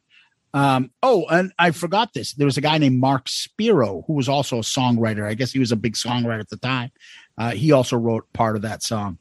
There is like a video, and I think there was kind of like a fan video for Best of What I Got. I, I don't think it's an official video, but there is a kind of a video with this. It's a performance video. Some hot chicks like spray painting on the wall and dancing. And it's the same fucking video for any of their videos throughout this album. Black and white footage, the band horsing around. Ooh, we're so silly. uh, behind backstage. Then they perform. Then you got some fans. Then there's color. And then there's black and white. It's like that whole I won't forget you poison, like Yes. Wanted fucking dead or alive. Wanted Dead or. Alive Yep. uh fucking what's the other one Mötley Crüe home sweet home like the backstage Yeah. shenanigans and ooh, was so crazy bad English. Yeah. And then some ho- random hot chick graffitiing a wall. yeah, Like every video has some random hot chick walking around taking her clothes off. Like it's like they just had to like e- enter in a random hot chick. she mm-hmm. should have like listed like the shown her spray painting four like different four letter words like fuck, like cock, c word. Oh, nice. Like, all over Very nice. That one you won't say. Yeah, I know. Hey, we do we do have some editorial pride on the show. Come on. Cunt. Oh, there it is. God damn it. You know what I mean. Wonderful. Oh God. Next song. Oh,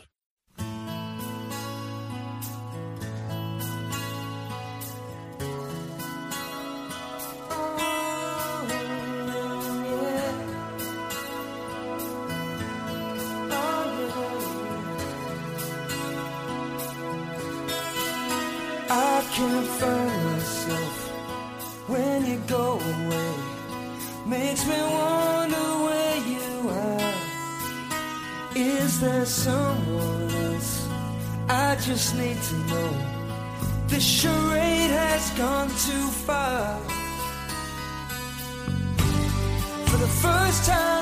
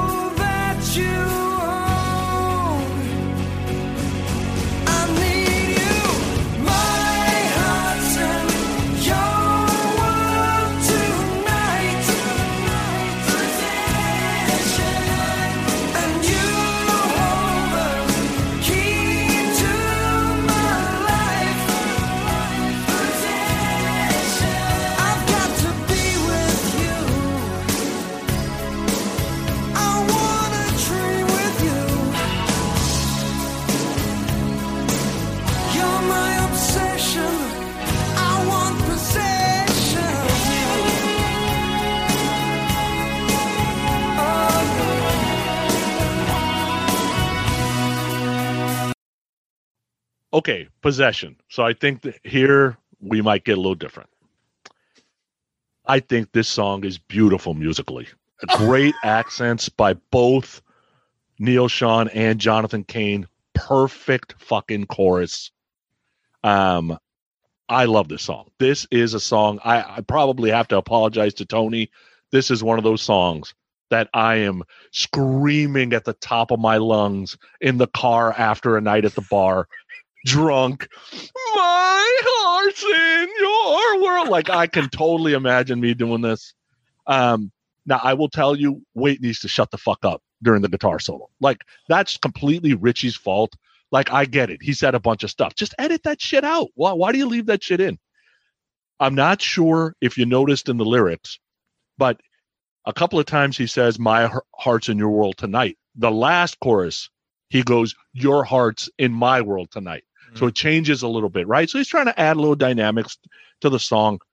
Almost perfect ballad for Waite. I only say almost because he needs to shut the fuck up during the guitar solo. Besides that, this is an I could listen to this song on loop. This is a great song to me. Okay. All right. So first thing I'm going to start off with this is the first song on this album where I'm like, oh, you got to wonder if John Waite has been served a restraining order before. Because this is the first of many really stalker songs lyrically, where he tries to hide them as love songs. It's like, dude, you you need to be you need to stay hundred feet away from this chick at all times because you're fucking pretty scary here. But can I put a camera in the lady toilet, please? Um, and this is also the first song on the album where I'm like, this band could have written like a soundtrack to an 80s like teen like not a John Hughes movie, but like a like it, it sounds very soundtracky, okay? Um but I will agree with you a little bit, Sonny. Look, I'm a sucker for a big ballad. I like I like cheesy ballads depending on how well they're done. Some of them are horrible and some of them are bad. This is not all great, but I like the chorus. The chorus is very, very, very melodic, very catchy, very well written, and this is a song that John Waite can sing well.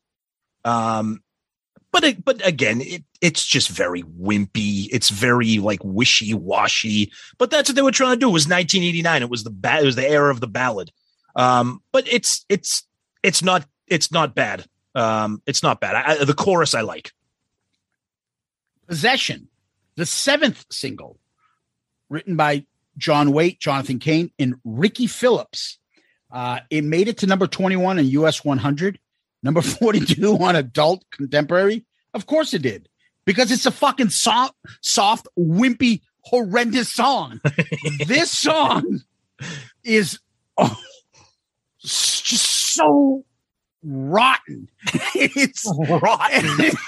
it's Sonny, why the fuck? Like you, because now I feel like you're gonna think I'm only doing this because you love it so much.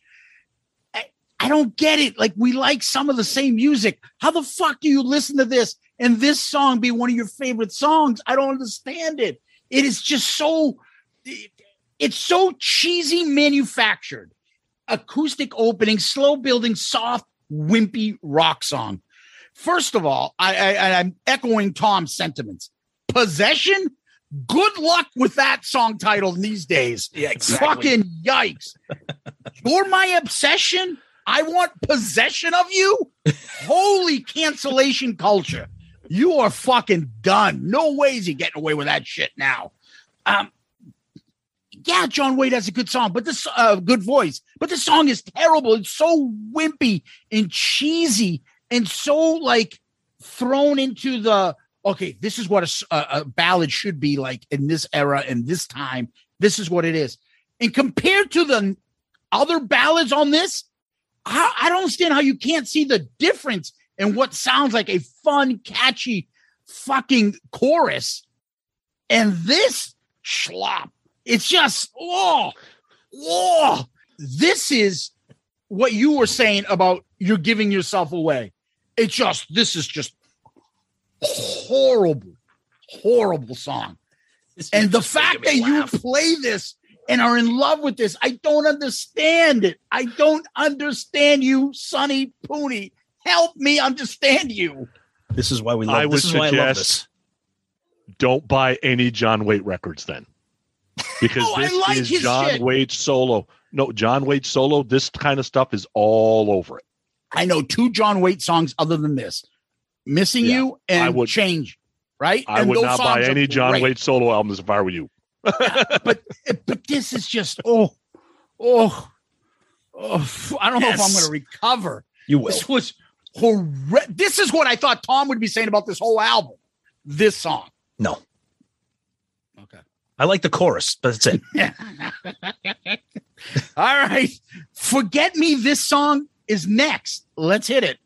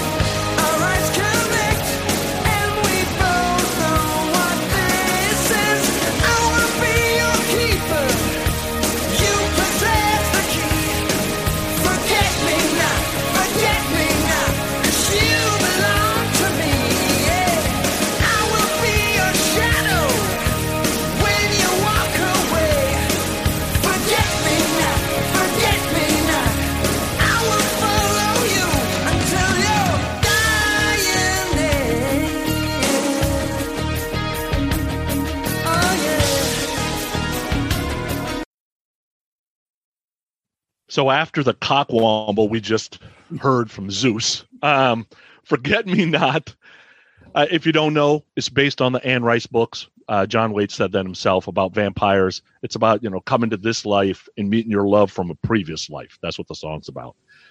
That first forty seconds as the instruments kind of coming in one by one, love that. Love the writer that lighter guitar riff, that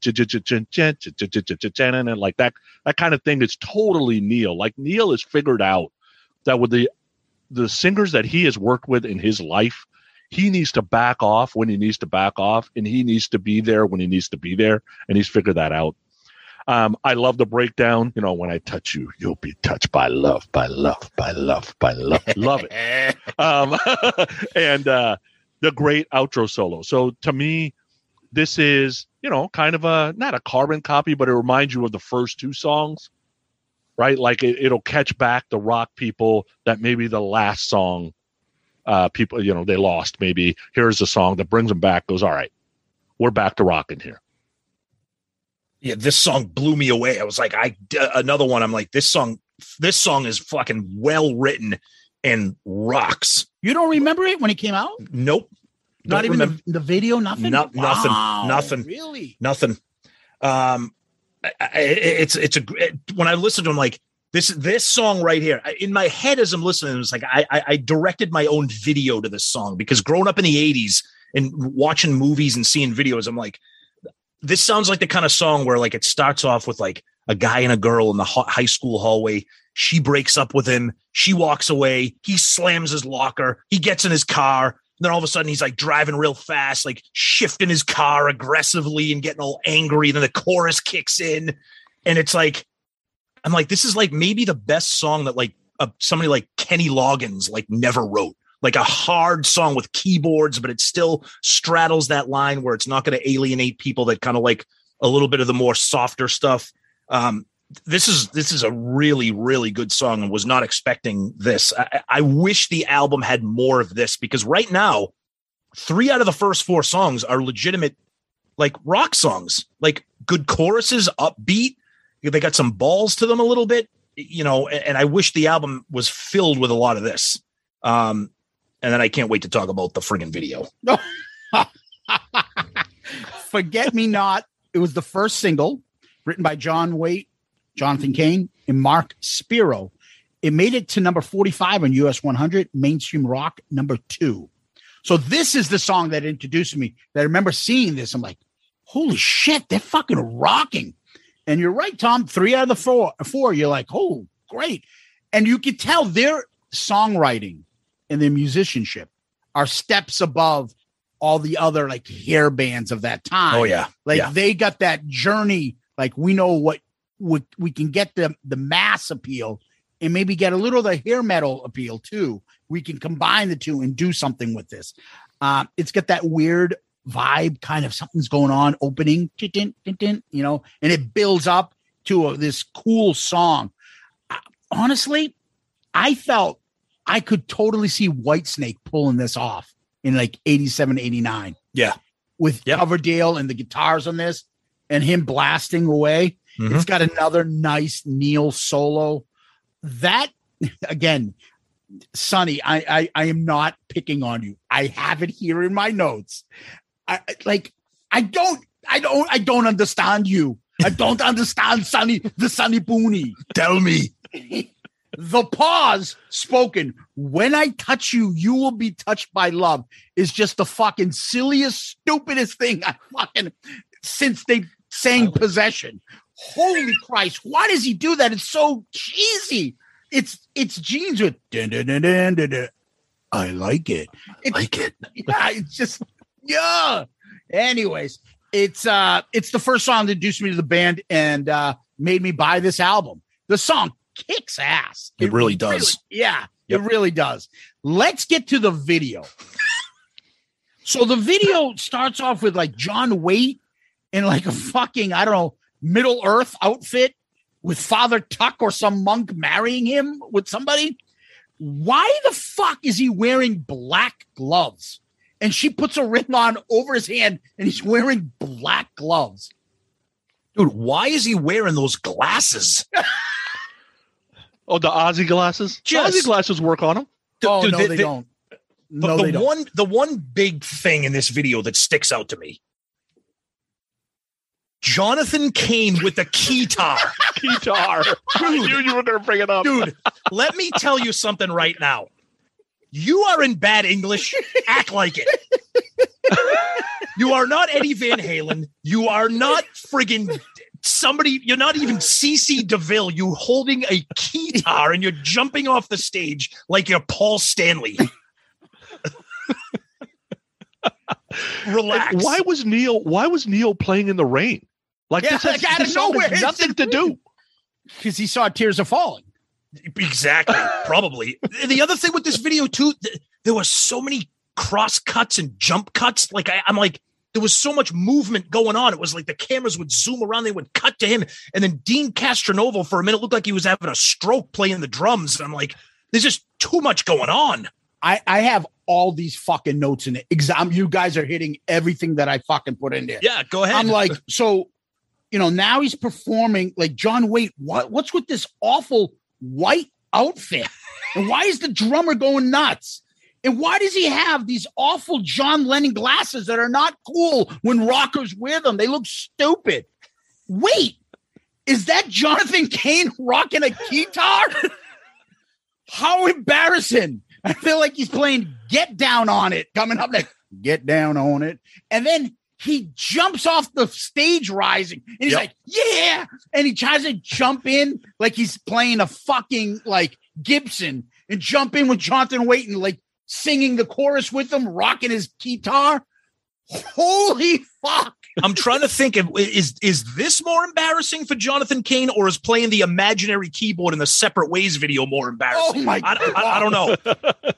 it, it's just Neal's playing in the in the rain. Where did the rain come from? I have, and but he, at least John Waite at least gets to make out with the, the hot chick in the fucking in the bed. And she is hot. point. I'll tell you right Oh, now, yeah. one thing I one thing I, I for some reason I don't know why they drew attention to this, but I couldn't when she kind of folds down the front of her jeans. Did you see that when she kind of did that? Yeah. Oh, ho, ho, ho, ho, ho, ho, She's man. got she's got fucking Kelly jeans from 90210. Yes.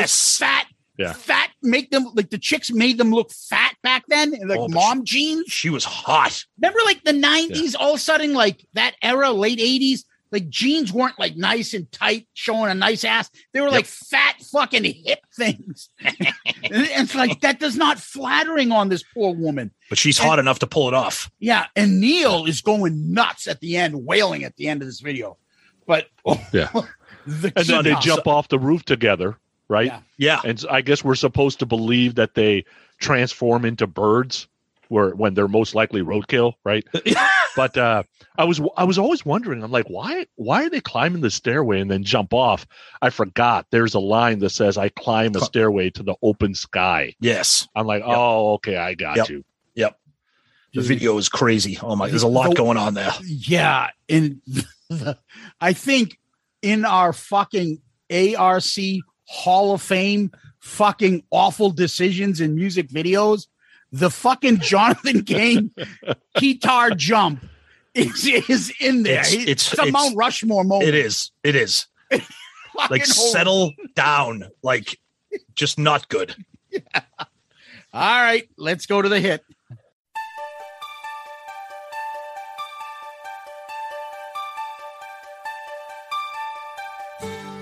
Sometimes I wonder how I'd ever make it through through this world without having you. I just wouldn't have a clue. Cause sometimes it seems like this world's closing in on me, and there's no way of breaking free. And then I see you reach for me. Sometimes I wanna give up, wanna give in, I wanna quit the fight. And then I see you, baby, and everything's alright.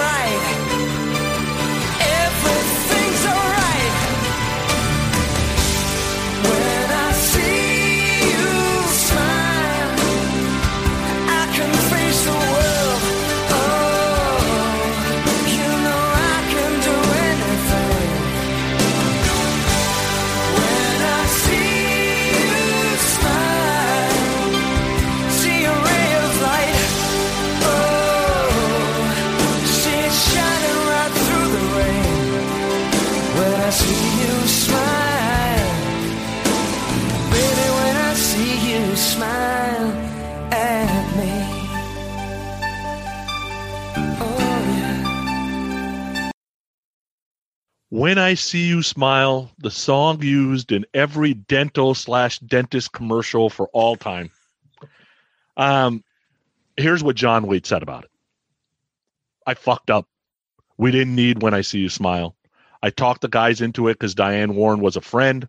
We already had some great ballads. We didn't need this song. I can totally. So that's what he said about it. Me personally, I can totally see what why it was number one. It's got super mass appeal. It's got the AM FM type hit below. And by the way, here was the competition. So here's the top 10 when it went number one 10, Back to Life, Soul to Soul. Nine, Poison, Alice Cooper. Eight, Didn't I Blow Your Mind, New Kids on the Block. Seven, Angelia by Richard Marx. That's a great song, by the way. Six, We Didn't Start the Fire, Billy Joel. Five, Listen to Your Heart, Roxette. Another great song. Four, Ooh. It's Just the Way You Love Me by Paula Abdul. Three, Love Shack by B 52s. Two, Blame It on the Rain by Milli Vanilli. That's when That When should've I See You Smile was number one. And Blame It on the Rain took it over at number one the following week, by the Oh, way. yeah, yeah. Dude, I This can I song just can I just say one thing? All that list. Sure. Oh, I used to love that Roxette chick. Oh, yeah. she's- And there's Sorry. something there's something about her that's very similar to John Waite, and we'll get to that part, right? oh, yeah. um, this song could have been on a hundred movie soundtracks. It even has that "I don't want to miss a thing" feel to it that comes years later by Mhm. Diane Warren. Neal's quick guitar solo is absolutely perfect. It's a great way to end a song. Epic ballad, right? The build up, blah blah blah. Like they, Diane wrote a great song. They did it very well.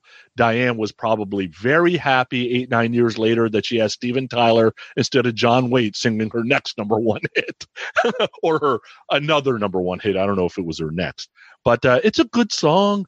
It's unfortunate that this is the first song everybody thinks of when they hear the words bad English. Yeah, it's funny that you say when I see you smile, this is played by, you know, every dentist or whatever, because the first thing I think of is that fucking John Waite needs a dentist.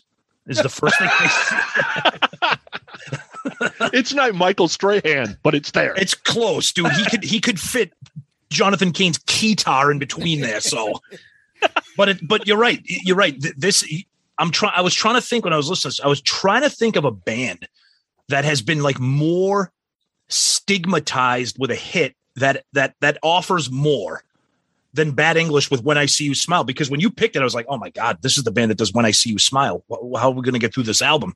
Like because to me like there are other bands out there that are, that are like one hit wonders. Like Bad English is not a one hit wonder, and they do more than When I See You Smile, but so identifiable with this song that it was it it, it is kind of unfortunate for them. I mean, they probably don't think it was unfortunate because it was a number one single. The album went platinum. They had a nice career. It's got Diane Warren's name written all over it. This is exactly what she does, and this is why she's a successful songwriter. It, it is what it is. It's a ballad. It's cheesy. It's corny. It was a hit for a reason. Um, you know, it's to me as bad as the beating that Zeus gave possession. I, I, think this is just ten times more cookie cutter, corny, and cheesy than possession. Um, but I, I could see why it had appeal and why it was a hit. When I See You Smile, Diane Warren is the writer. It's the second single from this album. It went to number one. Um, thinking of all our uh, reviews, how many number one songs have we reviewed? Shit, I don't. That's actually. I, I wish we were kind of a little bit. Is anything off of Poison? Did anything off? I would think Hotel California had a number one track on there. anything think- off? I think- any, New Kid on Town was the number one song. anything off? Look what the cat Oh dragged yeah, in? New Kid in Town was. Was- No, hell no. No, I didn't know. I'm just thinking of like "Talk Dirty to Me" if that was like a number one song. or something. No, I don't think so. no. Um, yeah, I would think that that's probably the only number one. Those two are the only number one songs. Um, You don't think "Cry for the Gypsy" was a number one song? "Cry of the Gypsy" or whatever the fuck it's called. it's a great song. It is a great. Was song. uh, Yeah. Sw- Sweet Child of Mine number one? No, I don't think so. oh, it could have been close. Yeah. It'd be nice if one of you guys looked it up while I go through the rest of the stuff here, but that's okay. Um, it made U.S. number hot number one. It was number eleven on adult contemporary. You uh, mainstream rock number ten, and it finished number thirty-four for the year in 1989. Soft keyboards, acoustic guitar opening, very Diane Warren journey like type song. very 80s ballad, but very fucking catchy. Great chorus. John's uh, John's voice is just great. The drums on this are very Eric Carr forever for Mhm. me, especially when I see it and it makes me think that it comes out like, holy shit, the drums are really good on this.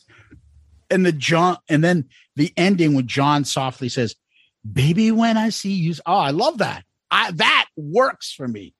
So everything I hated about the previous song, Possession, is the opposite with this song. This song is fun. It's easy listening. Wow. It's, it's catchy as all fuck. And it's yeah, it's it's no different than all the other big songs, the power ballads from a lot of those other bands. But I can listen to this all day. It's a great fucking catchy tune, and John Waite's voice is it- it's uh, it's just uh, it's soothing. It's a Yeah. soothing type song. Now let's get to the video. What the fuck? it's John Waite. The the look is just that wig and those shoes, and that dress, and then it, it- his teeth is the first time I noticed what happened. You're right, Tom. They could take off one of the fucking things off the guitar and put it in between. like I feel like someone's gonna do it like an Adam Vinatieri. The kick is good right between his fucking teeth. Okay, I get it. I have bad teeth. And what's worse is the camera's so close. It's like you pull back if you know the guy's got the gap tooth shit going. It's just a Yeah. bad look. and the Just a- swaying when I see like what what like fucking stand and then that hairdo that hairdo it's so just bad. he looks like the Scottish actor Robert Carlyle. You know who that is? He Yeah, was in like the full Monty. Yeah, always in like Oh yeah, okay, yeah, yeah, okay. he looks yeah. like him, like, and that guy always looks like he has fucked up teeth too. So you put that wig on that guy, and that's who he looks like. I think he was in uh, the TV show. I used to watch it, Natalia. Once upon a time, he was like Rumpelstiltskin. That's what John Waite looks like when he's dressed as the character Rumpelstiltskin with the fucked up teeth. Poor John Waite. And I think the director purposely told him, "Can you smile a little more in this video?" Because in the rest of the videos, he acts honestly doesn't smile that much. no, He does it by mistake in one of the other videos we'll talk about, but here he's almost doing it on purpose. yeah. And you just don't see him smiling a lot in any of the videos he's ever done for any song.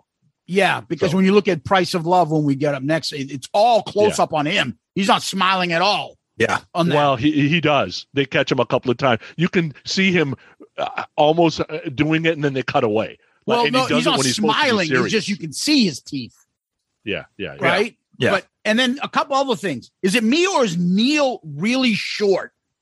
Like he's Oh no, he, shrinking. he is short. He's really short. Yeah, he looks Yeah. like he's shrinking. I sent you guys that picture with me in it. He's dude. He's easily a foot shorter than me.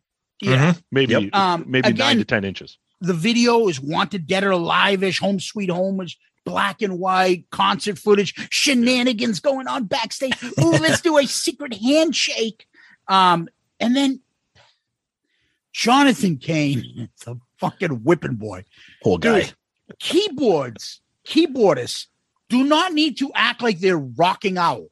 He doesn't need to have the one hand in the air, fist bumping while he's fucking playing keyboards to when I see you smile. That's not like fucking, yeah, I'm listening to fucking metal health. And he's like, one finger is like, yeah, He thinks Oh. it is.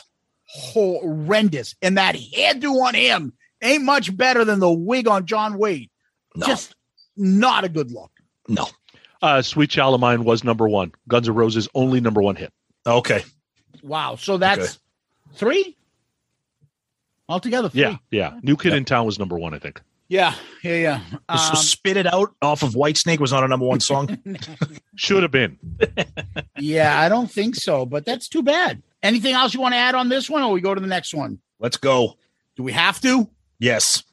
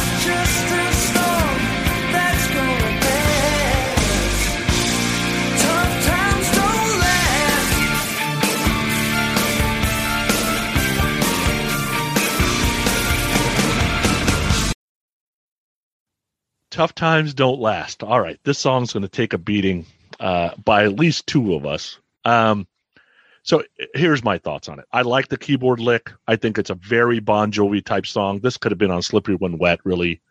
Uh, some great lyrics in the verse. They are pushing their luck in the chorus. I got it, but I like it. Another great short guitar solo. Now, if you get through the guitar solo and you're still listening and you're still trying to give it a shot, the the OOs at the end. Basically if it if you were just barely hanging on that took you over the top of god damn this song the title sucks it's fucking wimpy rock. The blah blah blah probably turned off every journey fan every Babys fan every hair metal fan. Definitely turned off anybody who liked grunge or punk or heavy metal to this point. I don't mind it. I think the oos at the end are catchy and i actually like this song i i get it it's cheesy I, I don't mind it, but then I like Asylum, right? And I like 80s Kiss. So I obviously don't mind cheese on my hamburger. Uh, you yeah, you said it perfectly. This is a Bon Jovi song, totally a slippery when wet song. I think it's a very good song. I actually like this song a lot, except for that line: "Tough times don't last, lovers do." It's fucking embarrassing. You Baby, don't give up. You need on like a and you. uh, yeah, you need like a lyrical editor. They- they- they- If that was a line in the song, okay, but to have that be the title of the song and the chorus, that's that's where you lose me. But I, I think it's a, I think it's a well written song. I think it, they're kind of getting back to like that rock aspect, like it's total Bon Jovi song. I like it. I, I, the synth, you know, it's kind of got a little bit of a mood to it, you know, during the uh during the verses, which is good. But that the the chorus is actually very well written and melodic. But that that that tough times don't last, lovers do. I, I get out of here with that. That's just not good. Um, fuck, Hotel California was the number one song too. Oh, okay. So, uh, Tough Times Don't Last, Jonathan Cain, David Roberts, don't know who that is, and John Waite. Damn, this song has a lot of keyboards. This, uh, of course, Sonny likes this. This song has horrendous Dear Abby like fucking embarrassing, cheesy lyrics. The solo is good by Neal. The outro with the whoa, whoa makes makes this even worse. I, Yeah, that's bad. yeah, it's just, dude, tough times don't last. Lovers do. It's it's indefensible. it's game show lovers. Like it's, It's, just, just, yeah. Uh, I was calling about the ad for the game show lovers. Yeah, game show lovers. What's a game show lover? What are you talking about, game show lover? This, this is a now taking application for all TV game shows. Yeah, well, that doesn't mean lover, right? It doesn't say lover.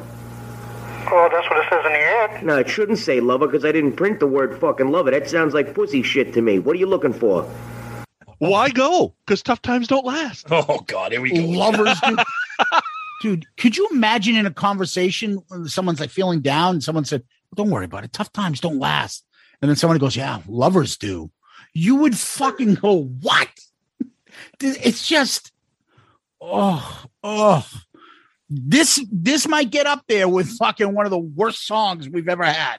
Oh, just the lyrics make this so bad. Fucking, it's a Sesame Street song. Tough times don't last. Oh, okay. Thank you. But I like Sesame Street. Yeah.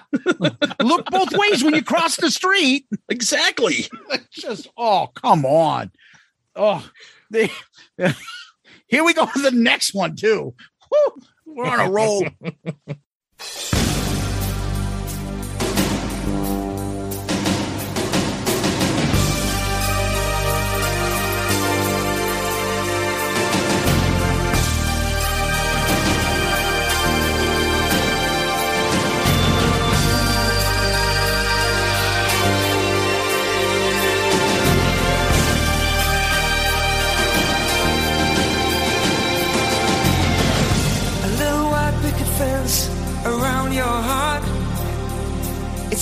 Everything you wanted. Now it's tearing you apart. You're gonna raise a family now, but you don't know where to start. I remember you. Me, I packed a suitcase and moved from town to town. A little east of Eden, too late to turn around. marionettes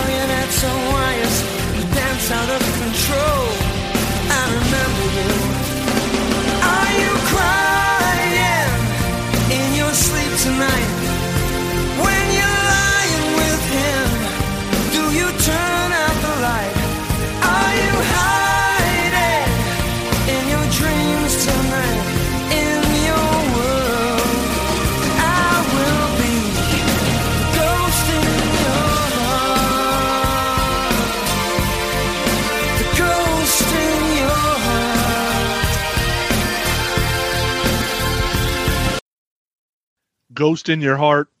We're not going to agree on this one either. Uh, drums and keyboards, you know, starting the song, the eerie vibe. I kind of like that. Love the pre chorus. I love that the music drops out and then rebuilds after the solo. That totally works for me. And Deen here is doing a lot of accents on the drums, but you got to listen for him. Otherwise, you're going to miss it.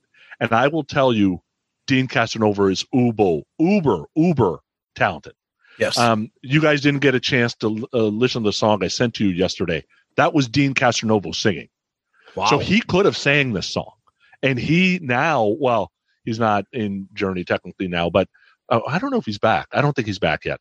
But when he was in Journey and Perry was gone, Deen sang all the ballads wow. Okay. I didn't know from the drums, right? Okay. So the guy's got an amazing voice. Not sure he found he had found it in 1989 yet, but the guy's super super talented and could have easily done this song. I really like this song. I get it. Little white picket fence around your heart, you know, kind of turns people off almost immediately, and maybe you're thinking about picket fence, picket fence teeth or something. But anyway, I like the song. Yeah, here, my notes for this song are the band is attempting to rock. It has awful lyrics and an awful chorus. Th- Those are my notes for this song. And then I wrote, then I wrote, it's more teenage love music. This song is horrible. This this is the first song on the album where I'm like, I, I can't get on board with this. Like every every other song so far, I either like or really like or kind of like, or I can take it or leave it. This is just bad. The lyrics are like just stop with the guy. I, you, I remember you. Are you crying in your sleep tonight when you're lying with him? You turn out the light again, dude. You're like a stalker. Get over it. She doesn't want to be with you. Stop. Stop, it. Stop it. I'm a ghost in your heart. A little white picket fence. It's not good. Take the fence and put it in your teeth. yeah, th- this is like one of the first like real duds for me on the album. But Okay. the only thing I will say, if I'm gonna give, if I'm gonna give something, the first like ten seconds, I'm like, oh, okay, this sounds like '80s Rush from like something from Power Windows. It's all nice synth, and then I'm like, ah, no, it's not. Oh, I hate 70s and 80s Rush then. There you go. Uh, Ghost in Your Heart, written by John Waite, Martin Page, I guess some English singer, songwriter, bassist, and Jonathan Cain. Just soft rock yuck. Ghost in Your Heart, this song will haunt me. It's more like it. And then I also, if you follow like the way he's singing and the way the story's going, it's very shooting star from Bad Company, but with terrible lyrics yes. right? the way he's narrating the song. And I put, of course, Neal has a decent solo in it. It's just, it's, I feel like this song is what I pictured Tom to think this album is like, Exactly. Yes. right? Just like this soft rock, like pussy fucking album that, you know, it's full of this type of shit. But I don't look at it the whole album like this, but this song certainly didn't fucking help. Uh, let's go to the next one.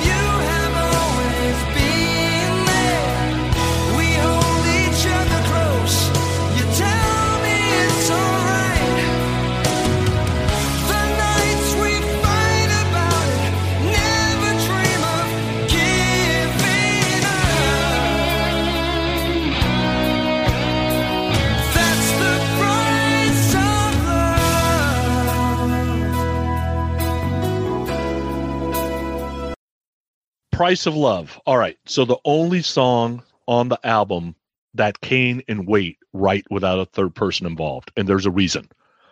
Waite and Cain, they couldn't write together. They needed a third. John Waite said this himself. Uh, Waite and Cain never really got along that well. Waite thought Cain was a diva, coming into recordings and songwriting sessions late, leaving early. Ricky even said, I knew both of them. I would hang out with one at night and the other one during the day to keep the two Johns apart. Okay, so Wow. this is what you get with them. They this is ultimately was the demise of the band too. It was didn't help in the Babys. Like it's just one of those things. Waite was just going through a bad breakup, and Cain had just got married. So this is where you kind of get the price of love push and pull. So I think the song works because of the both of the point of views are in the song. Perfect start by Neal. The song is made to be in a chick flick. I can see, you know, scenes of arguing, hugging, throwing plates, having sex, and all that kind of stuff. Um, I like that the guitar solo is a little bit longer and Waite actually shuts the fuck up. Uh, song, uh, so song was peaked at number five. I know we're going to talk about this, but here was the competition. Four was Black Velvet by Alannah Myles. Three was Rome by B52s. Two was Dangerous by Roxette. I don't remember that song. I had to listen to it the other day. It wasn't that good. It's and good. then number one was Escapade by Janet Jackson. So that's why I kind of stalled at five That's a great song. this song should be on every sexy time playlist. Sexy. Perfect ballad for John Waite. Do I make you horny, baby? Do I? This should have been a number this would have been a number one hit song right after Missing You if it gets released on the next album by John Waite. I love this song. I'm with you. I, this is by far the best ballad on this song. I think the chorus is so unbelievably melodic that it's almost overwhelming when you it just when I first heard the song because I, I again I didn't know the song. It starts off I'm like okay we got another kind of corny ballad. It's it's okay it's co-. but then when it gets into the bridge and then the actual chorus I was like this is a well crafted melodic ballad where to me the lyrics are actually pretty good. The lyrics are actually there's something there. Like I, I mean, yeah, every ballad has its cheesiness and its corniness, but this to me is by far the standout ballad on on this song. Very very well made, and that chorus is just stuck in my head. Just I, I like I like this one a lot. Price of Love, written by John Waite and Jonathan Cain. It's the third single from this album. It made it to number five on the US 100, 38 adult contemporary, 30 on US mainstream. Uh, another ballad keyboard opening. Uh, Jeez, I mean, like John's voice is great. Nice melody. Of course, the chorus is fantastic. Uh, I like not Neal's solo, uh, Deen's drums. It's a fun, great ballad of the era. I like it. I like it a lot. Uh, do I like it more than uh, when I see you smile? I don't know. We'll find out. Um, but I like Bon Jovi's Price of Love better. Anyway, let's get to the video. Why? Here we go again with the black and white fucking shenanigans backstage and the band. And like, seriously, they must have filmed this all at the same time. But wait, we're going to see close ups of John Waite throughout this whole fucking video. He's like on a tour bus. And you can tell how long this thing was because the different backgrounds, it looks like he got on this thing to film it in the afternoon. And then there's night shots, and then there's shots like at the dawn. He people must be like, dude, do I really have to fucking close up on his face for this fucking long? He looks at certain times like I'm fucking annoyed. Let's end this shit. Um, same bad wig. Um, it just I- the teeth at one point get displayed. I'm waiting for somebody on the fucking street to kick a fit football through his, his face. It's, it's so you- bad. You bring up a good point. He- he- John Waite looks horrible in this video. Yeah. And you're right. He looks annoyed. Yeah. Like he looks like, yeah, price of love. Like, hur- hurry up. It's like, yeah, whatever. Like, it's like he just looks like grumpy. I mean, not to, let- I mean, let's be serious. He's got bad teeth and he's not a very handsome man to begin with. He's bad looking. He's not a bad looking man. Oh, I think he's I I don't think he's a good looking guy at no, all. I think he's got the looks. He's got the oh, looks. Okay, all right. He's got well, an 80s Miami Vice like pop star kind of put it this way: Yeah. he's got the kind of Yeah. face where the camera should be back about fifty yards. Okay, put it that way. That's the kind of face he's got. I am not what you would call a handsome man. What, So I want to know if you guys Rumpelstiltskin face. Yeah. if you guys notice two things. One is now he's wearing black instead of white, Yes. Yeah. right? And two, did you notice the Eddie Vedder hand moves? Yeah, I did. Yes. Yes. Pushing people He away. did it twice. Yeah, push butterflies people away. away. Yep. Oh. He wasn't grunting them away though, but he was pushing them away. Yep. Yeah, I, he just did not look pleasant on there. And dude, you're filming him at night. Why is he wearing a black jacket? Like it's just fucking stupid. Like they could have made these videos so much better and memorable. Yeah. But they did what they did. Um I'm ready when you are to go to the next track.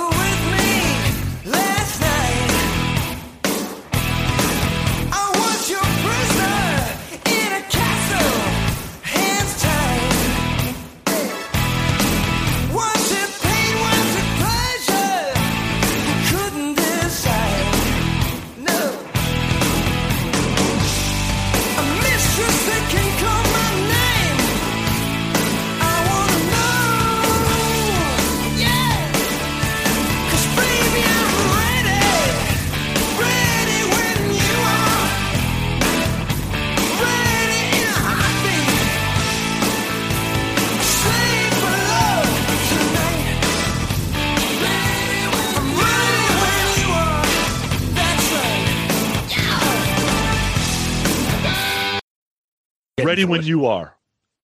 All right. Nothing wrong with a you know, with a song about some light BDSM. Nothing wrong with that. Uh love the beginning with just Deen on the drums. I I like that start stop musical type piece, which Mhm. totally works for me when it's done well.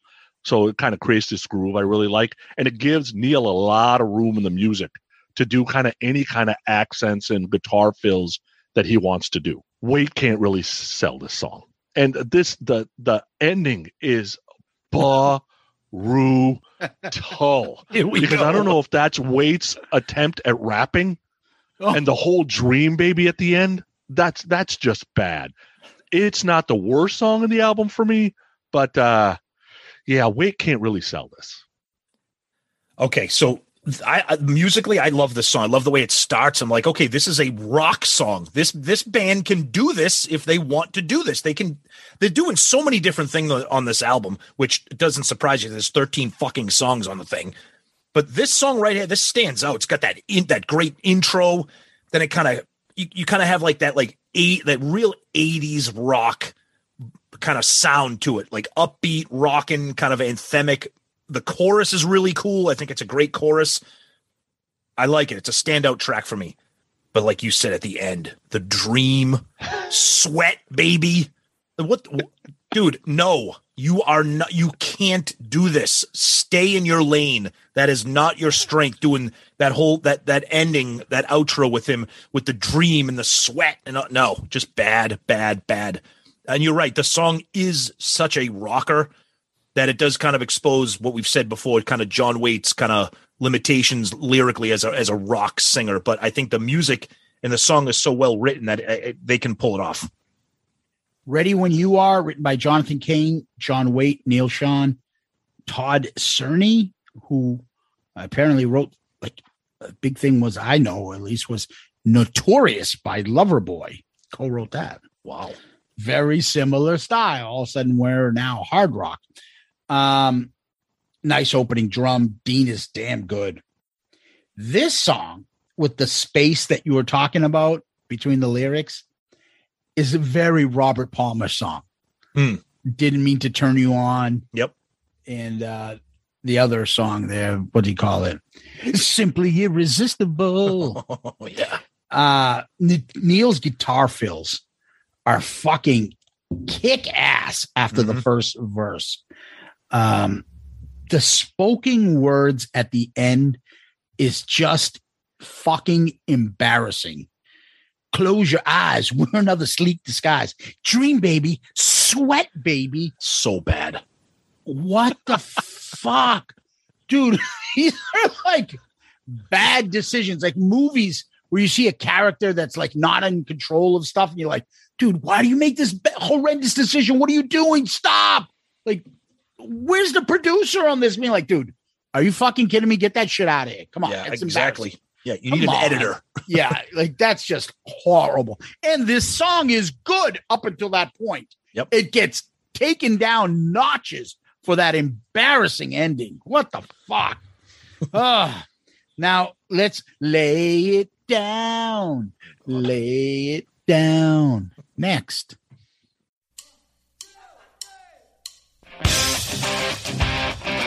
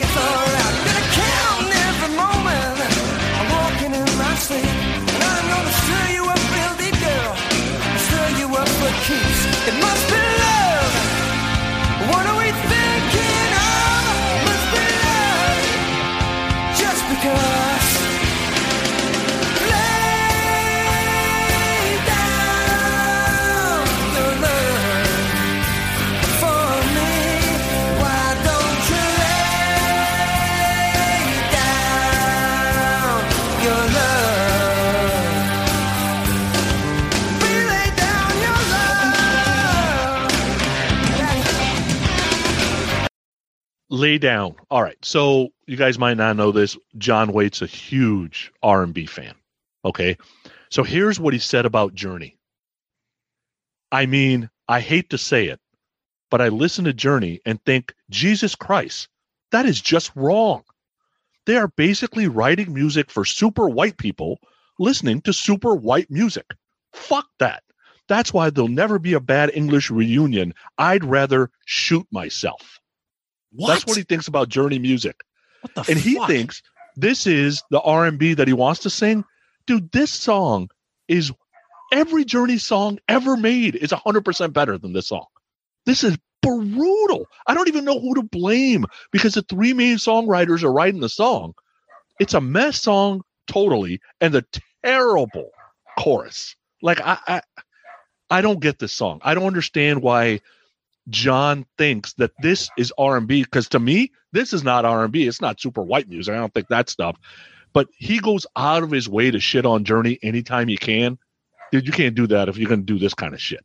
Dude, I'm with you. This song is a fucking train wreck. The chorus is a fucking disaster. He's hitting different octaves that don't that don't really uh, that they're not pleas- pleasant to the ear.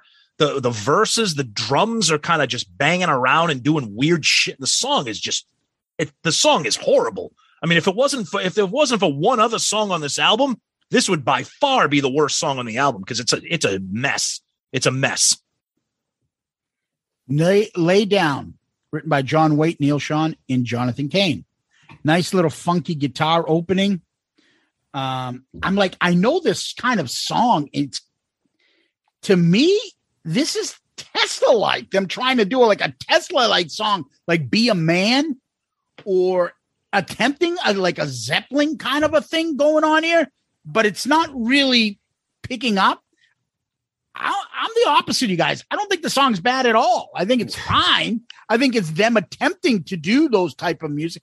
I I, I hear Tesla and a little attempt at Zeppelin. Uh, it's a nice Neal Schon guitar, of course, because everything he does on this album is great. And the drums by Deen, I think they're pretty decent. I don't know. I don't have a problem with the song. I I, I found I found it to be better than fucking a couple of these songs here. It, it's just you know in the in the um the lyrics aren't that bad. You know, there's nothing stupid, and it's nothing like the end of Ready When You Are. Oh, don't think put that much into it. Um, let's go to the next one.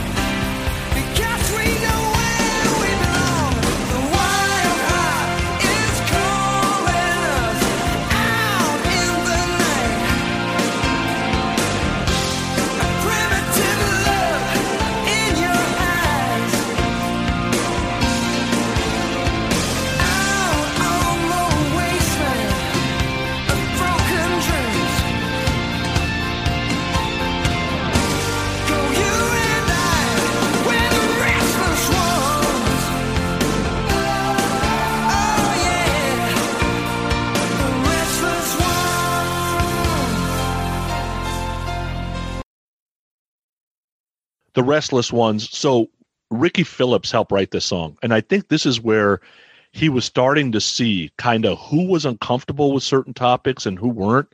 Because in an interview he said being in bad english was a strange experience because they were frankly quite conservative.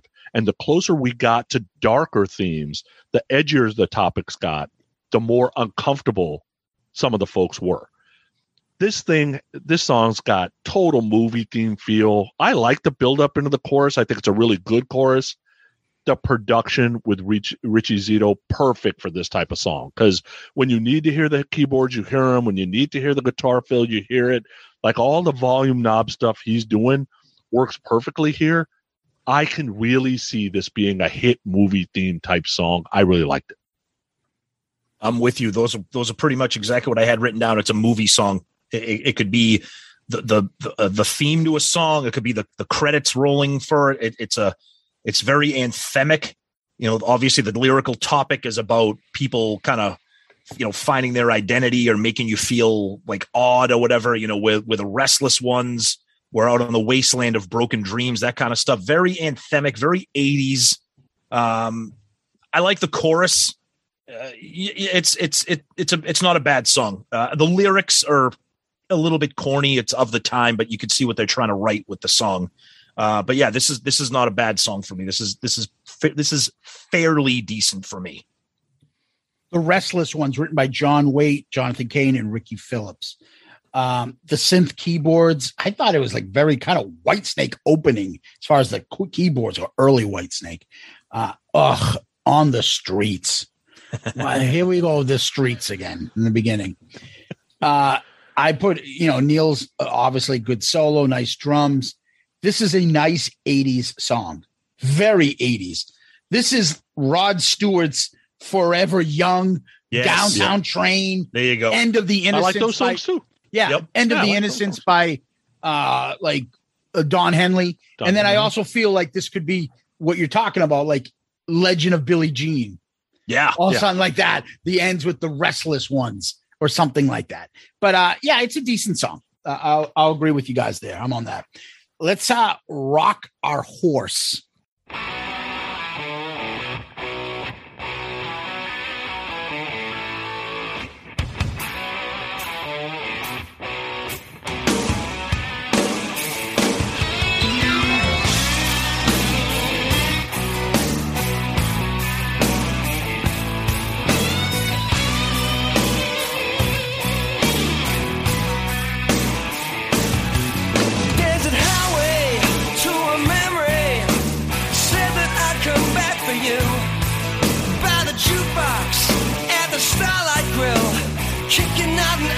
An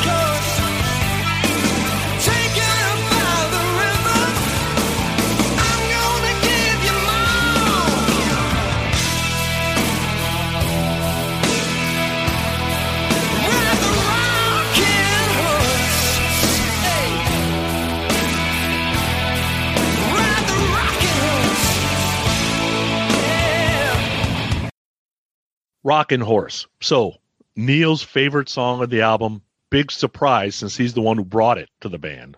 I was thinking while I was listening to the other day because you guys, you know, you get into my head sometimes. The Uh-oh. pace feels like riding a rocking horse. Stone Gossard doing the little rocking horse. Yeah, we're slow and The Murph now. dance. We're all doing the rocking horse now. Here we go. There we go. Um, if you don't pay attention, you're going to miss a lot of little things that both Schon and Cain are doing. I really like the riff. I think the verses and the pre-choruses are good. The chorus is meh. And I was reading the lyrics again. I'm like, I'm assuming this song is about New York because um, that's where Waite was living at the time because he says "Thank you, New York" at the end. Unless this song is about New York, there's absolutely no reason to say "Thank you, New York" at the end. I, I don't understand that part. Never have.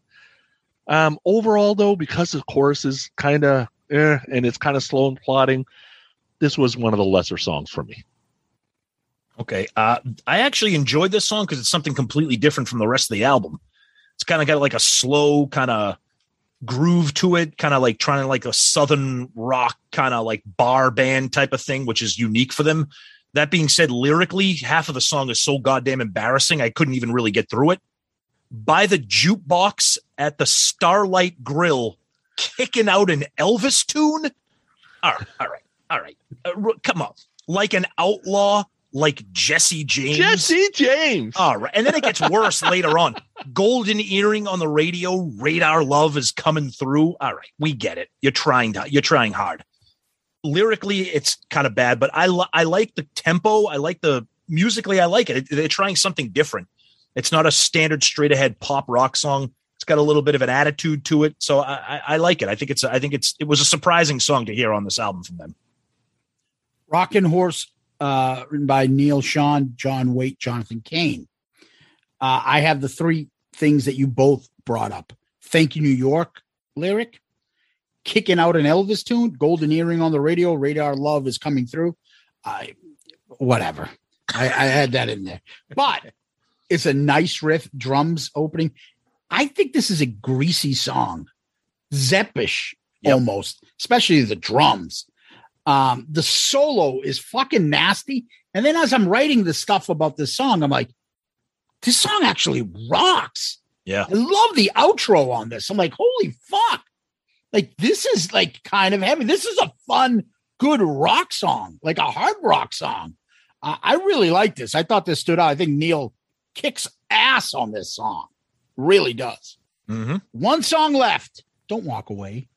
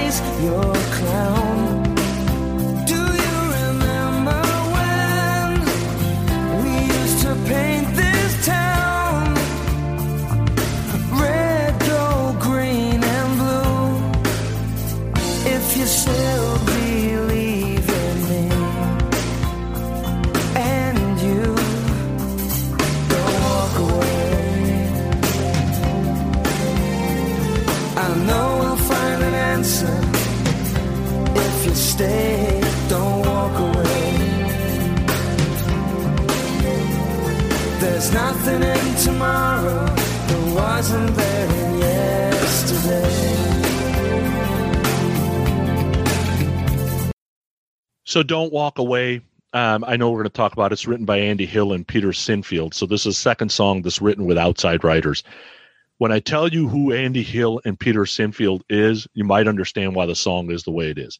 Andy Hill worked with Peter Cetera, Cher, Celine Dion, and Peter Sinfield is the f- founder and lyricist for King Crimson. So they come from like more of a pop type background. I would have personally ended the album most likely with Rockin' Horse, so it's a little more of a faster pace. But I think this song is awesome. Total pop hit. I love the bridge. Waite's basic, basically begging um, for like don't go, and then I like the end because it changes up a little bit with the backing vocals, right? Because when when they're saying "baby, don't walk away," the lines that the backing vocals is saying is "every cloud has a silver lining." If you look hard enough, uh, you'll find love shining. I, it works for me because it changes it up a little bit. I real this song is well written, and again, it's a perfect song for a Waite solo album. This fit John's voice very, very well. I just think it's kind of odd to end the album this way. By far the worst song on the album. Which is why I love doing this podcast with you guys.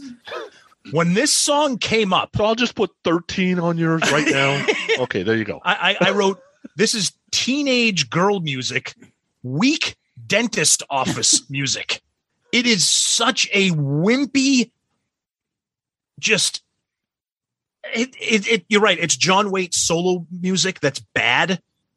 It's this this album is so interesting to talk about because with 13 songs, they have tried to check off everything: the rocker, the ballad, the upbeat rocker, the slow rocker, the the the, the don't walk away, which is like a adult contemporary ballad kind of thing. It, it it's they're trying to do everything, but this is this pushes the buttons too hard for me on the cheesiness, the corniness, the sappiness. I, I couldn't I couldn't get around this song. This this is a weak one for me.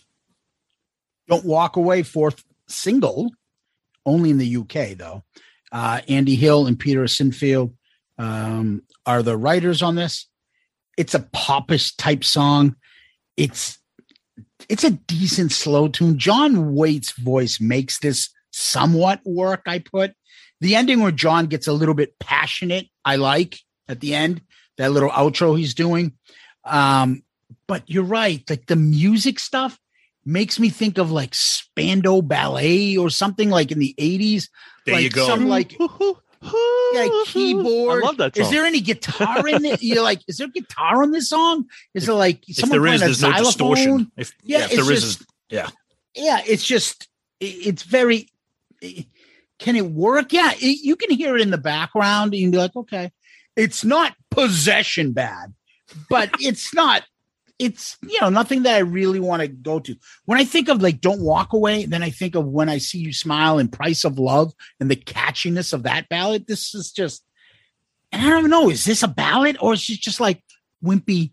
Ooh, ooh, ooh, ooh. Right? It's just I, I don't know. I like that song. I, I like Spandau Ballet better than this song. Dude, I have a fucking weird remembrance of that Spandau Ballet song. yeah, it's from Weird Weird Science. No, but like in general. Oh, Do you remember the guy that used to do like the countdowns in Boston?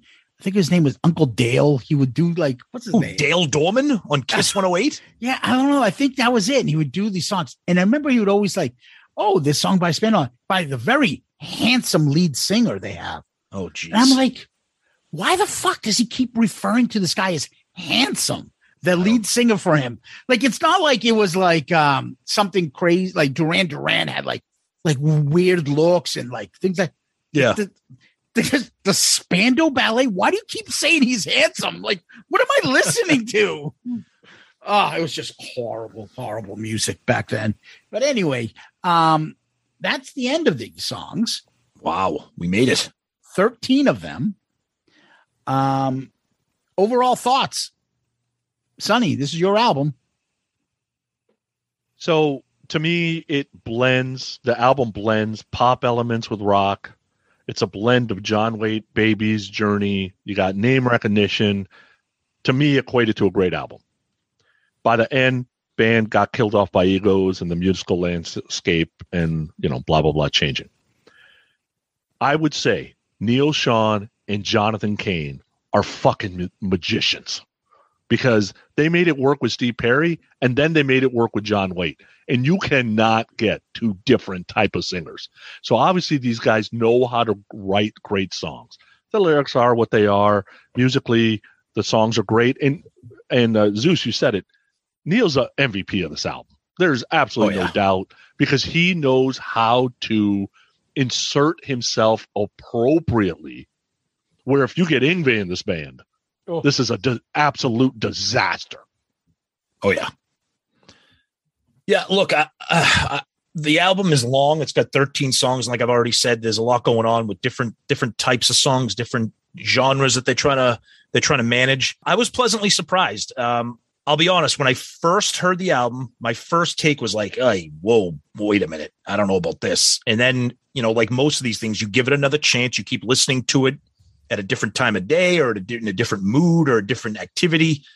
And I'm like, okay, I get what they're doing. It's late 80s, melodic, hooky, pop rock. This is what they're trying to do. And they do some of it very, very, very well. They do some of it very, very poorly.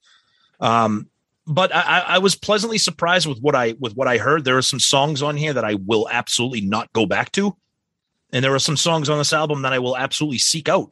Um, so that was that was pleasant for me to to to to learn from this, and that's why I'm glad people sometimes in this we pick albums that we don't know about, so you can kind of learn some new things and hear some new things.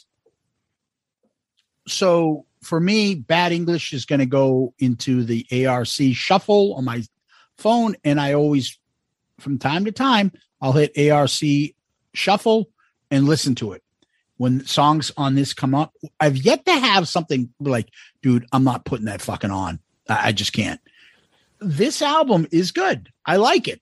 The problem with this album is that it didn't stand the test of time so that when the new genre and the new type of music like grunge and stuff came in that it would stand it on its own and still be you know in, on my playlist. It just got pushed aside because i like other music more. Uh, but i like this and i will listen to this and i will have this in here. And it's better than most people expected and i'm glad because it sounds like it's better than what tom expected. Um i'm glad sonny picked it because i Yeah. like not having the the I mean, I like talking about albums that I love, but I also like discovering stuff and digging into stuff and Mhm. having this conversation of not knowing where anyone is going to pick something. And we're all over the place, all three of us on this. Yep. So, Yep. um, so that's the case. Sonny, we're going to rank the tracks. You ready to start this one off? This is yours. All right. Number 13 for me, Lay Down. 13 for me, Don't Walk Away. 13 for me with a bullet possession. Ooh, wow. We're going to be all over the place. Oh, yeah. Yeah. All right. 12 for me, Rockin' Horse. What? 12, Lay Down. Uh, 12 for me, Ghost in Your Heart.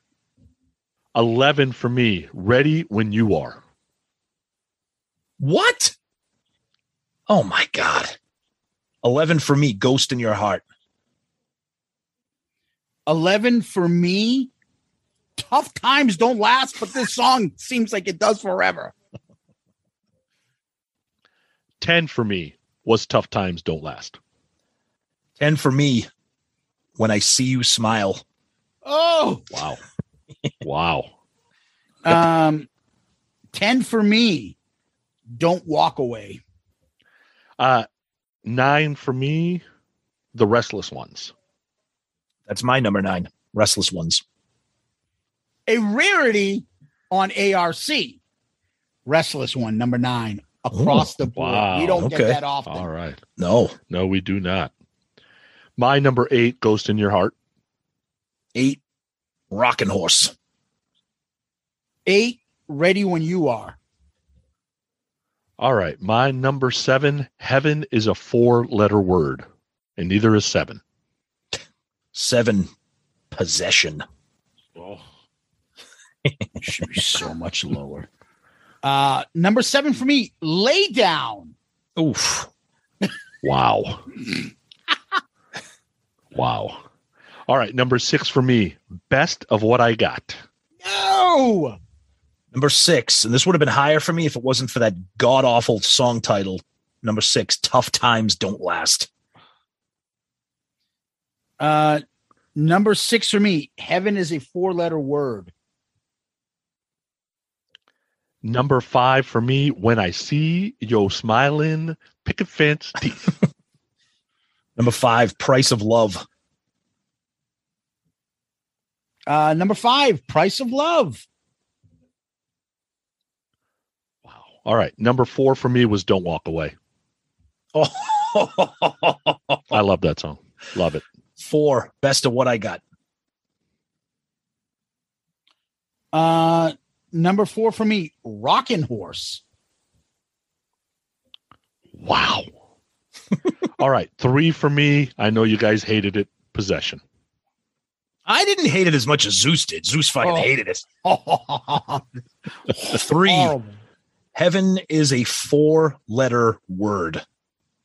Uh, number three for me, when I see you smile. I get gassy. All right. No, number two for me, Forget Me Not. Number two for me, Ready When You Are.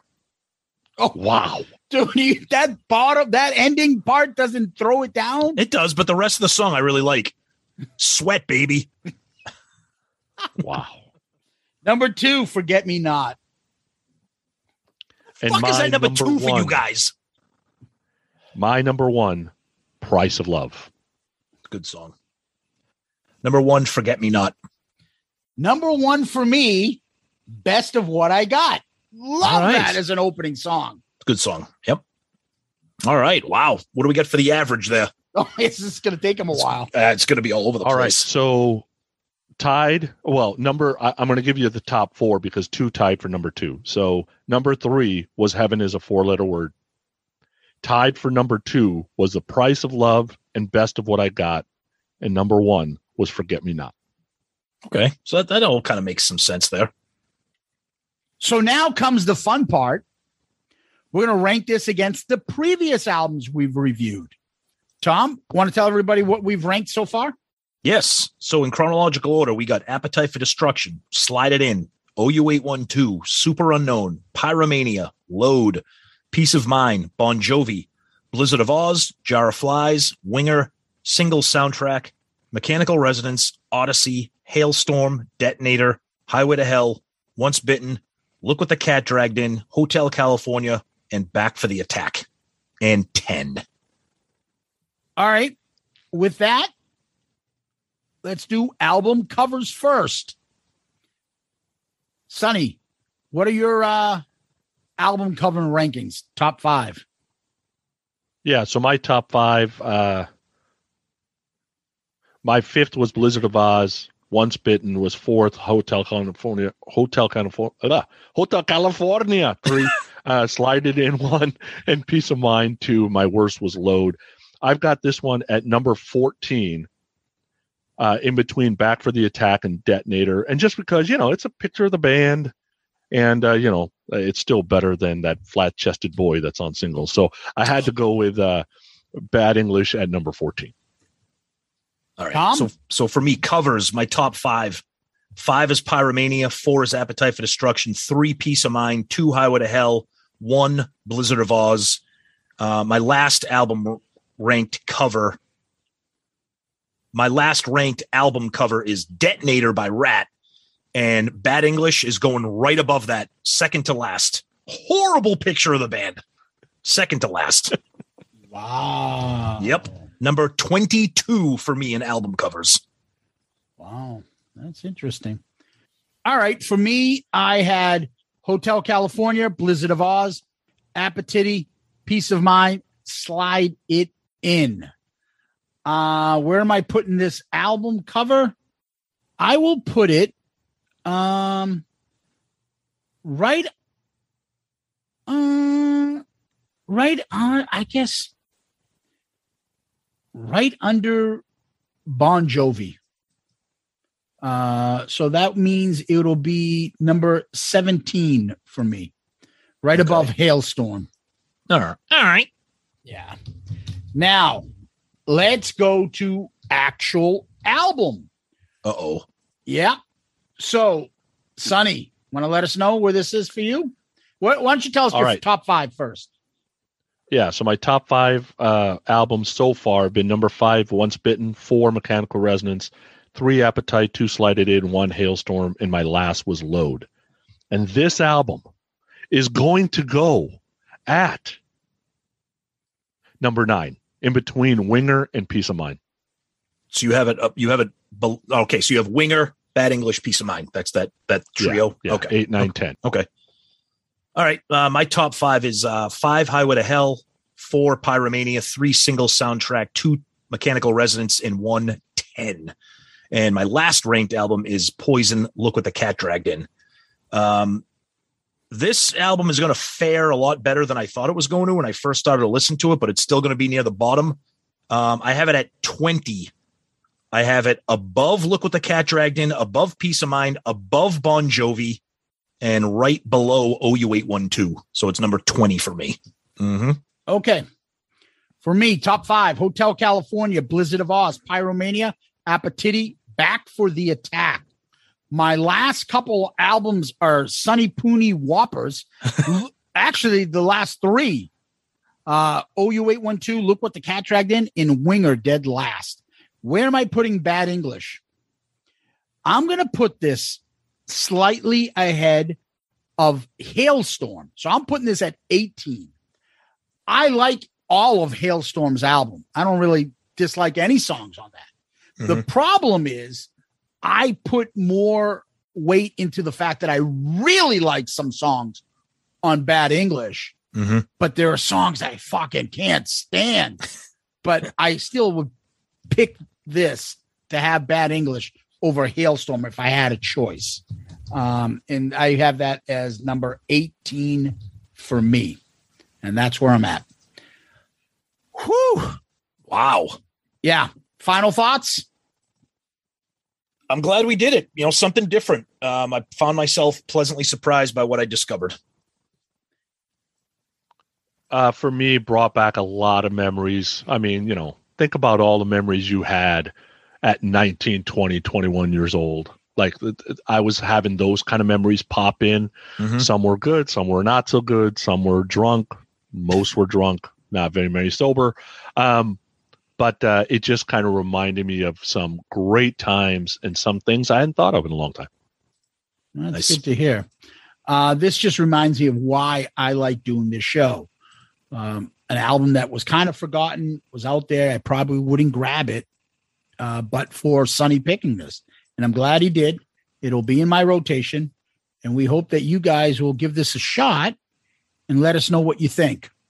So now that and there was a second album, by the way. yeah, I know. There it is. It's called Backlash. It sold eight copies. I have one.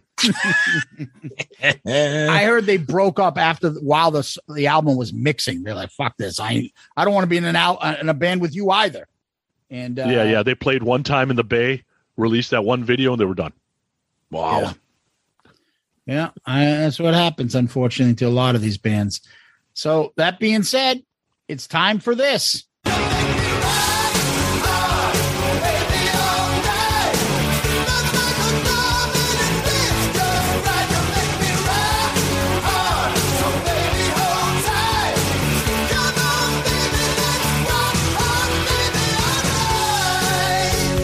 Sonny, what makes you rock hard this uh, month?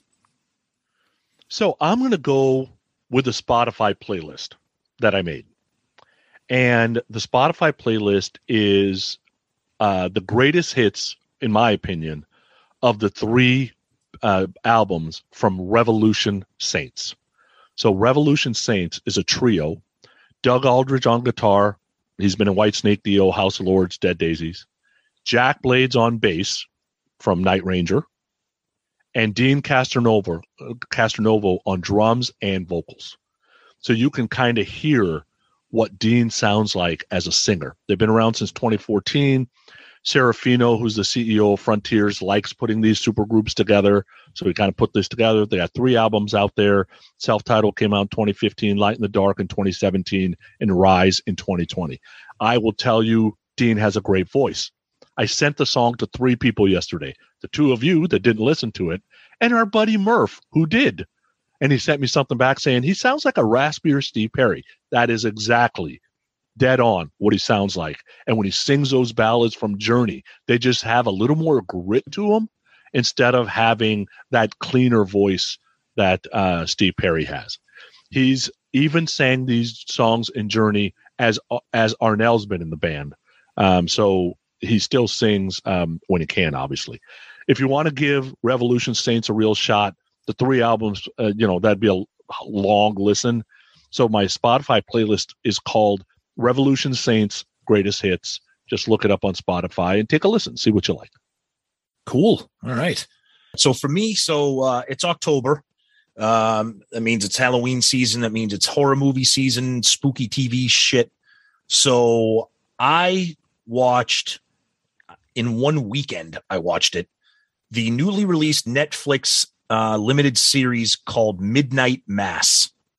Uh, it is directed by Mike Flanagan. If you're a horror movie or a horror fan, you know who Mike Flanagan is. He directed the Haunting of Hill House series on Netflix, the Haunting of Bly Manor series on Netflix, and he's directed a couple of other fantastic uh, movies too. He did a, a adaptation of Stephen King's book Gerald's Game, which was mind blowing.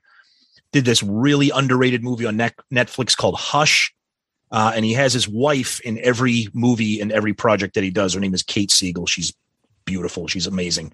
Um, this series is absolutely mind blowing, batshit crazy. Uh, it's not for everyone, but I can't recommend it enough if you're in the mood for something totally fucking bonkers. Um, it's seven episodes, uh, and it takes place on a small, isolated island community um, where a lot of the people on the island, uh, it's population of about 100 people. They obviously all know each other. They all, everybody knows everybody's business and dirty laundry. Um, but the focal point of the island is a church that everybody goes to. And one day they get to church and they realize that the pastor that they see every every mass is no longer there and he's been replaced by a young man. That's all I'm going to say because anything else would be a spoiler. Um, once the reveal is given, the story and those final two episodes are absolutely off the fucking wall. I've talked to some friends at work about this. Even if you walk away from this saying, I didn't like that, you will not be able to forget it because it's a unique story. If you love Stephen King, and this is not based on Stephen King, it pulls from things like The Stand, Salem's Lot, The Shining.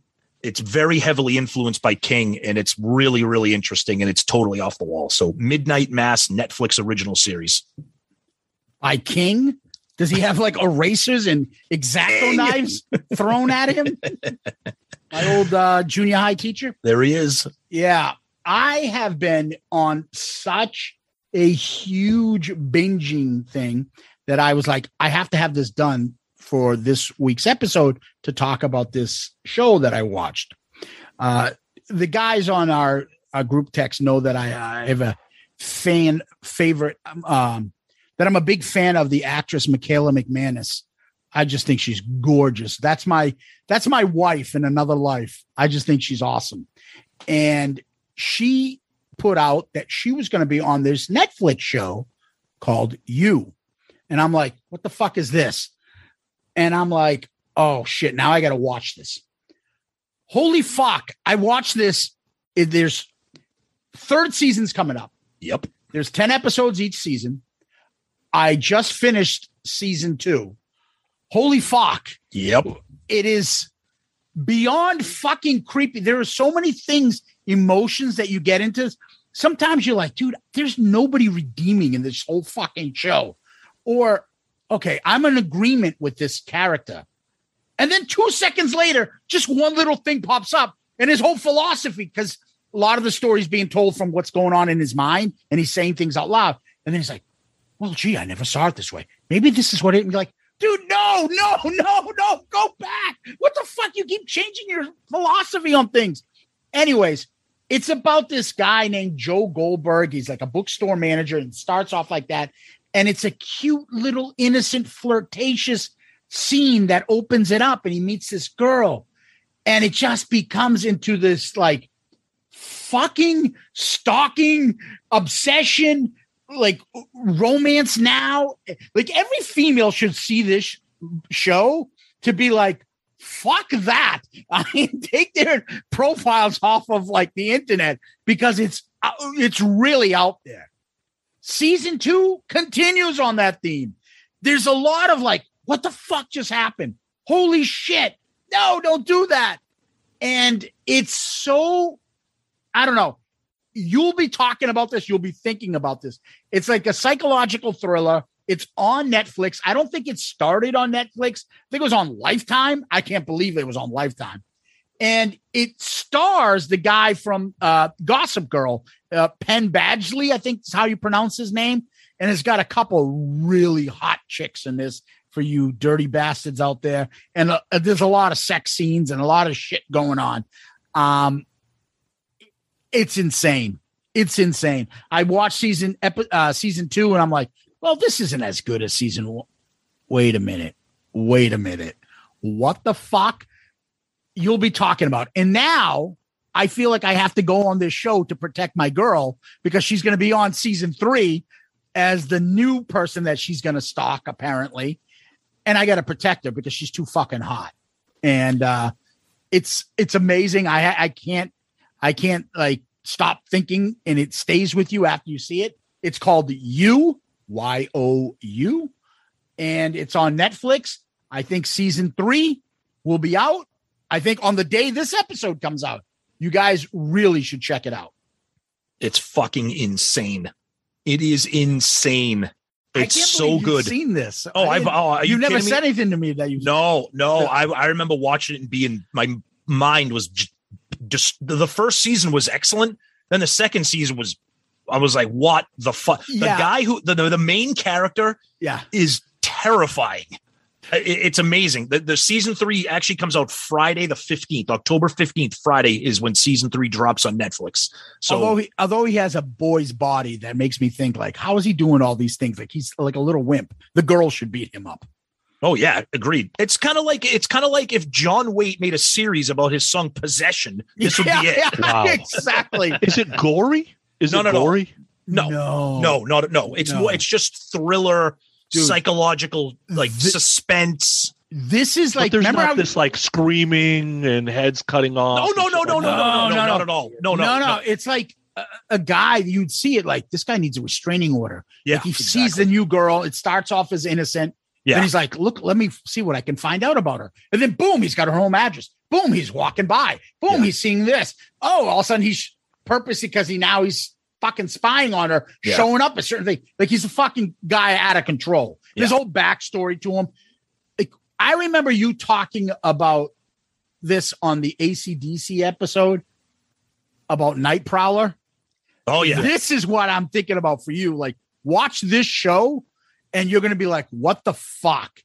And all the prancing around in people's places that I'm like, dude, nobody would take these risks like this. Or he'll be standing around, the people will be in the kitchen laughing, and he's like breaking in their places and going. I'm like, dude, you'd be scared you're gonna get caught. How's he not nervous that they're gonna hear his footsteps or an alarm or something like that? It's just there's a lot of it's out there. It's out Yeah. there. And But I- there's no, there's no, but there's no. It's not like horror with like with like No, murder, like gore Yeah. and stuff. Yeah, I, I don't mind eerie and stuff. I, I'll I'll I'll draw a weird line for you. Um, I really enjoyed the latest Joker movie, Oh, okay, but that's yeah. the line for me. Right? that's There's a little gore in there, but not movie. too no, much. it's not like but he it- did a great job in that movie, right? He Like I- did. I, kind of like that. Yep. Yeah, you'll And you would like you. yeah, And you would like you. It's not Dexter where he's like fucking No. going out. Like Yeah, his whole yeah. thing Dexter's is like rough. his whole thing is like in his head, he just wants to protect these people. He loves these people. Like, let me get all Yeah. these bad people out of your lives by stalking you and doing things to get other people out of your life to protect you because I love you. He's Yep. not out there with an axe like I'm gonna fucking murder. Oh no, no, no, no. no, it's no. not like that. But you will fucking be enthralled. Uh, Yeah. it- it's really over the top, and I need to go protect my girl for next. To, season. to me, to, to me, the, the the the chick in season one is just mind blowingly stunning. That like, oh, you like her? She's, Oh, um, yeah. She was in. She was also in um that show with fucking John Waite's twin there, the Rumpelstiltskin guy. She played uh what whatever the redhead sister is from Frozen. Oh yeah, yeah, yeah, yeah, yeah. She Yep, played yep, that. Yep. Uh, she was really cute, and her friend, the annoying friend, was pretty hot too. Yep. Um, yeah, yeah. it- it's it's great. Check it out. It's very disturbing and very very well acted and written. the two chicks in part in season two are pretty hot too. Yes. Oh yeah. Yep. Oh, yeah, yeah. yeah you'll, you'll, there's some good scenes in there, Sonny. You'll enjoy it. Uh, You're not selling me because we don't like the same women. You're not selling me here. No, they're, Oh, they're- these you- these yeah, girls watch. these You'll girls are universally hot. Yeah, Yeah. Okay. Okay. Yeah. yeah. I don't like fat chicks, so that's all right. Before we take off, Sonny, why don't you tell people where they can find us besides the Kiss Cruise coming up? Woo! Yeah, baby. Kiss Cruise. Uh, I'm easy. I'm on all the socials out there except for Instagram, uh, honestly. But uh, growinguprock.com, podcast Rock City. You can find me on Twitter or Facebook. Um, but no, it's uh, I'm easy to find because you know you have a lot of comments about the way I feel about certain issues, and it it uh, enthralls some people, and then it enrages others. So That's true. That's true. Interesting. Yeah, and uh, shout it out loudcast. So if this is your first time hearing us, we are an all Kiss podcast that drop Kiss related episodes every Saturday, and then we do this album review crew episodes once a month where we each rotate and uh, pick an album. Uh, but you can find us on all the social medias Twitter, Facebook, Instagram. You can reach out to us and contact us at our email, shout it out loudcast at gmail.com, or you can send us DMs on all the social medias. Um, and we're part of the great Pantheon podcast network of shows, tons of great stuff there. Uh, so we're easy to find. Let us know uh, what you think of Bad English. Let us know what you think of some of the albums and uh, maybe some ideas for future picks that we're going to do. You can always DM us on Twitter, Facebook, Instagram. You can subscribe to our YouTube, YouTube channel. Uh, we appreciate that. And also give us one of those five star star. child reviews uh, that helps people find our podcast. We'd like to give a shout out to our buddy Ed at Klick Tee Shop. He has our uh, Kiss Shout It Out Loudcast merch and album review crew and Zep Chronicles t-shirts. So go check him out if you're interested in anything like that. Don't forget our Patreon account. Uh, Patreon's where you can come and help us and join the family and find out more about the show. You can find out on patreon.com, Patreon, the app, or on the episode notes where you'll see a link to Patreon and see if that's anything that interests you. And finally, tip of the hat to all our friends over on the Pantheon Podcast Network. And, uh, you know, we got uh, Jay from the Hook Rocks over there. We've got uh, uh, our buddy uh, Carmine Appice and uh, a few others that we're friendly with, including Martin Popoff and some others. Uh, take a look at some of the podcasts on there. You'll really enjoy them. I think you will. So, uh, and finally, the email shout out loudcast at gmail.com. Shout it out loudcast, gmail.com. Uh, first up on famous last words, Mr. Sonny Pooney. A thousand lifetimes ago, we made a promise we would not let go. And so I come for you tonight, and we live again before we lose each other. Oh boy. You say now that your heart is breaking from the wild times that you've lived. Better measure the risk that you're taking. Hey, babe, it can only get better.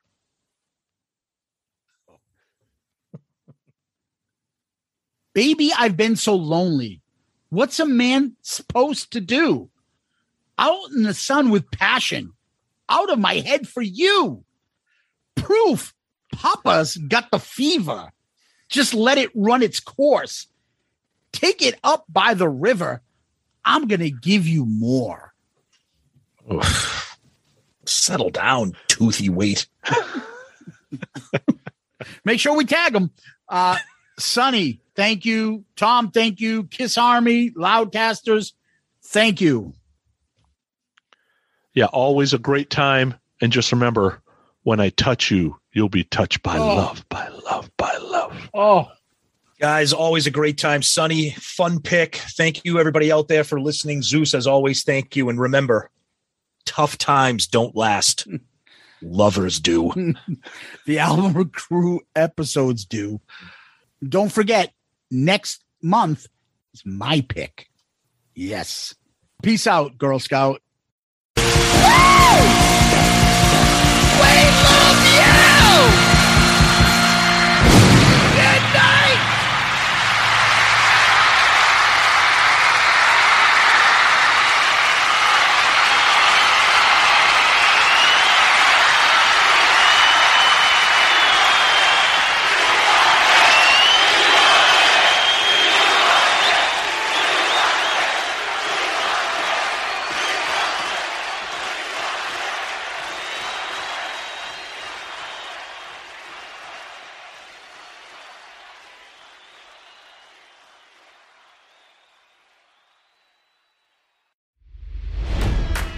It's NFL draft season, and that means it's time to start thinking about fantasy football. FantasyPoints.com features industry leading experts and prognosticators using proprietary hand charted data to help you score more fantasy points. FantasyPoints.com is the place to go for whatever kind of fantasy football you play. Whether you play fantasy football, daily fantasy sports, or do a little bit of everything, Fantasy Points has the meticulously researched content to guide you to victory. And why wait for the fall? Fantasy Points also covers the new spring football league, the UFL. Join the guru, John Hansen, Scott Barrett, Joe Dolan, and other massive names in the fantasy football universe with an exclusive offer. Use code Pantheon for 15% off any fantasy points package, including the all in package, with access to every article, tool, and data nugget that Fantasy Points has to offer. That's fantasypoints.com and code Pantheon for 15% off at Fantasy Points. Fantasypoints.com, code Pantheon. Score more fantasy points.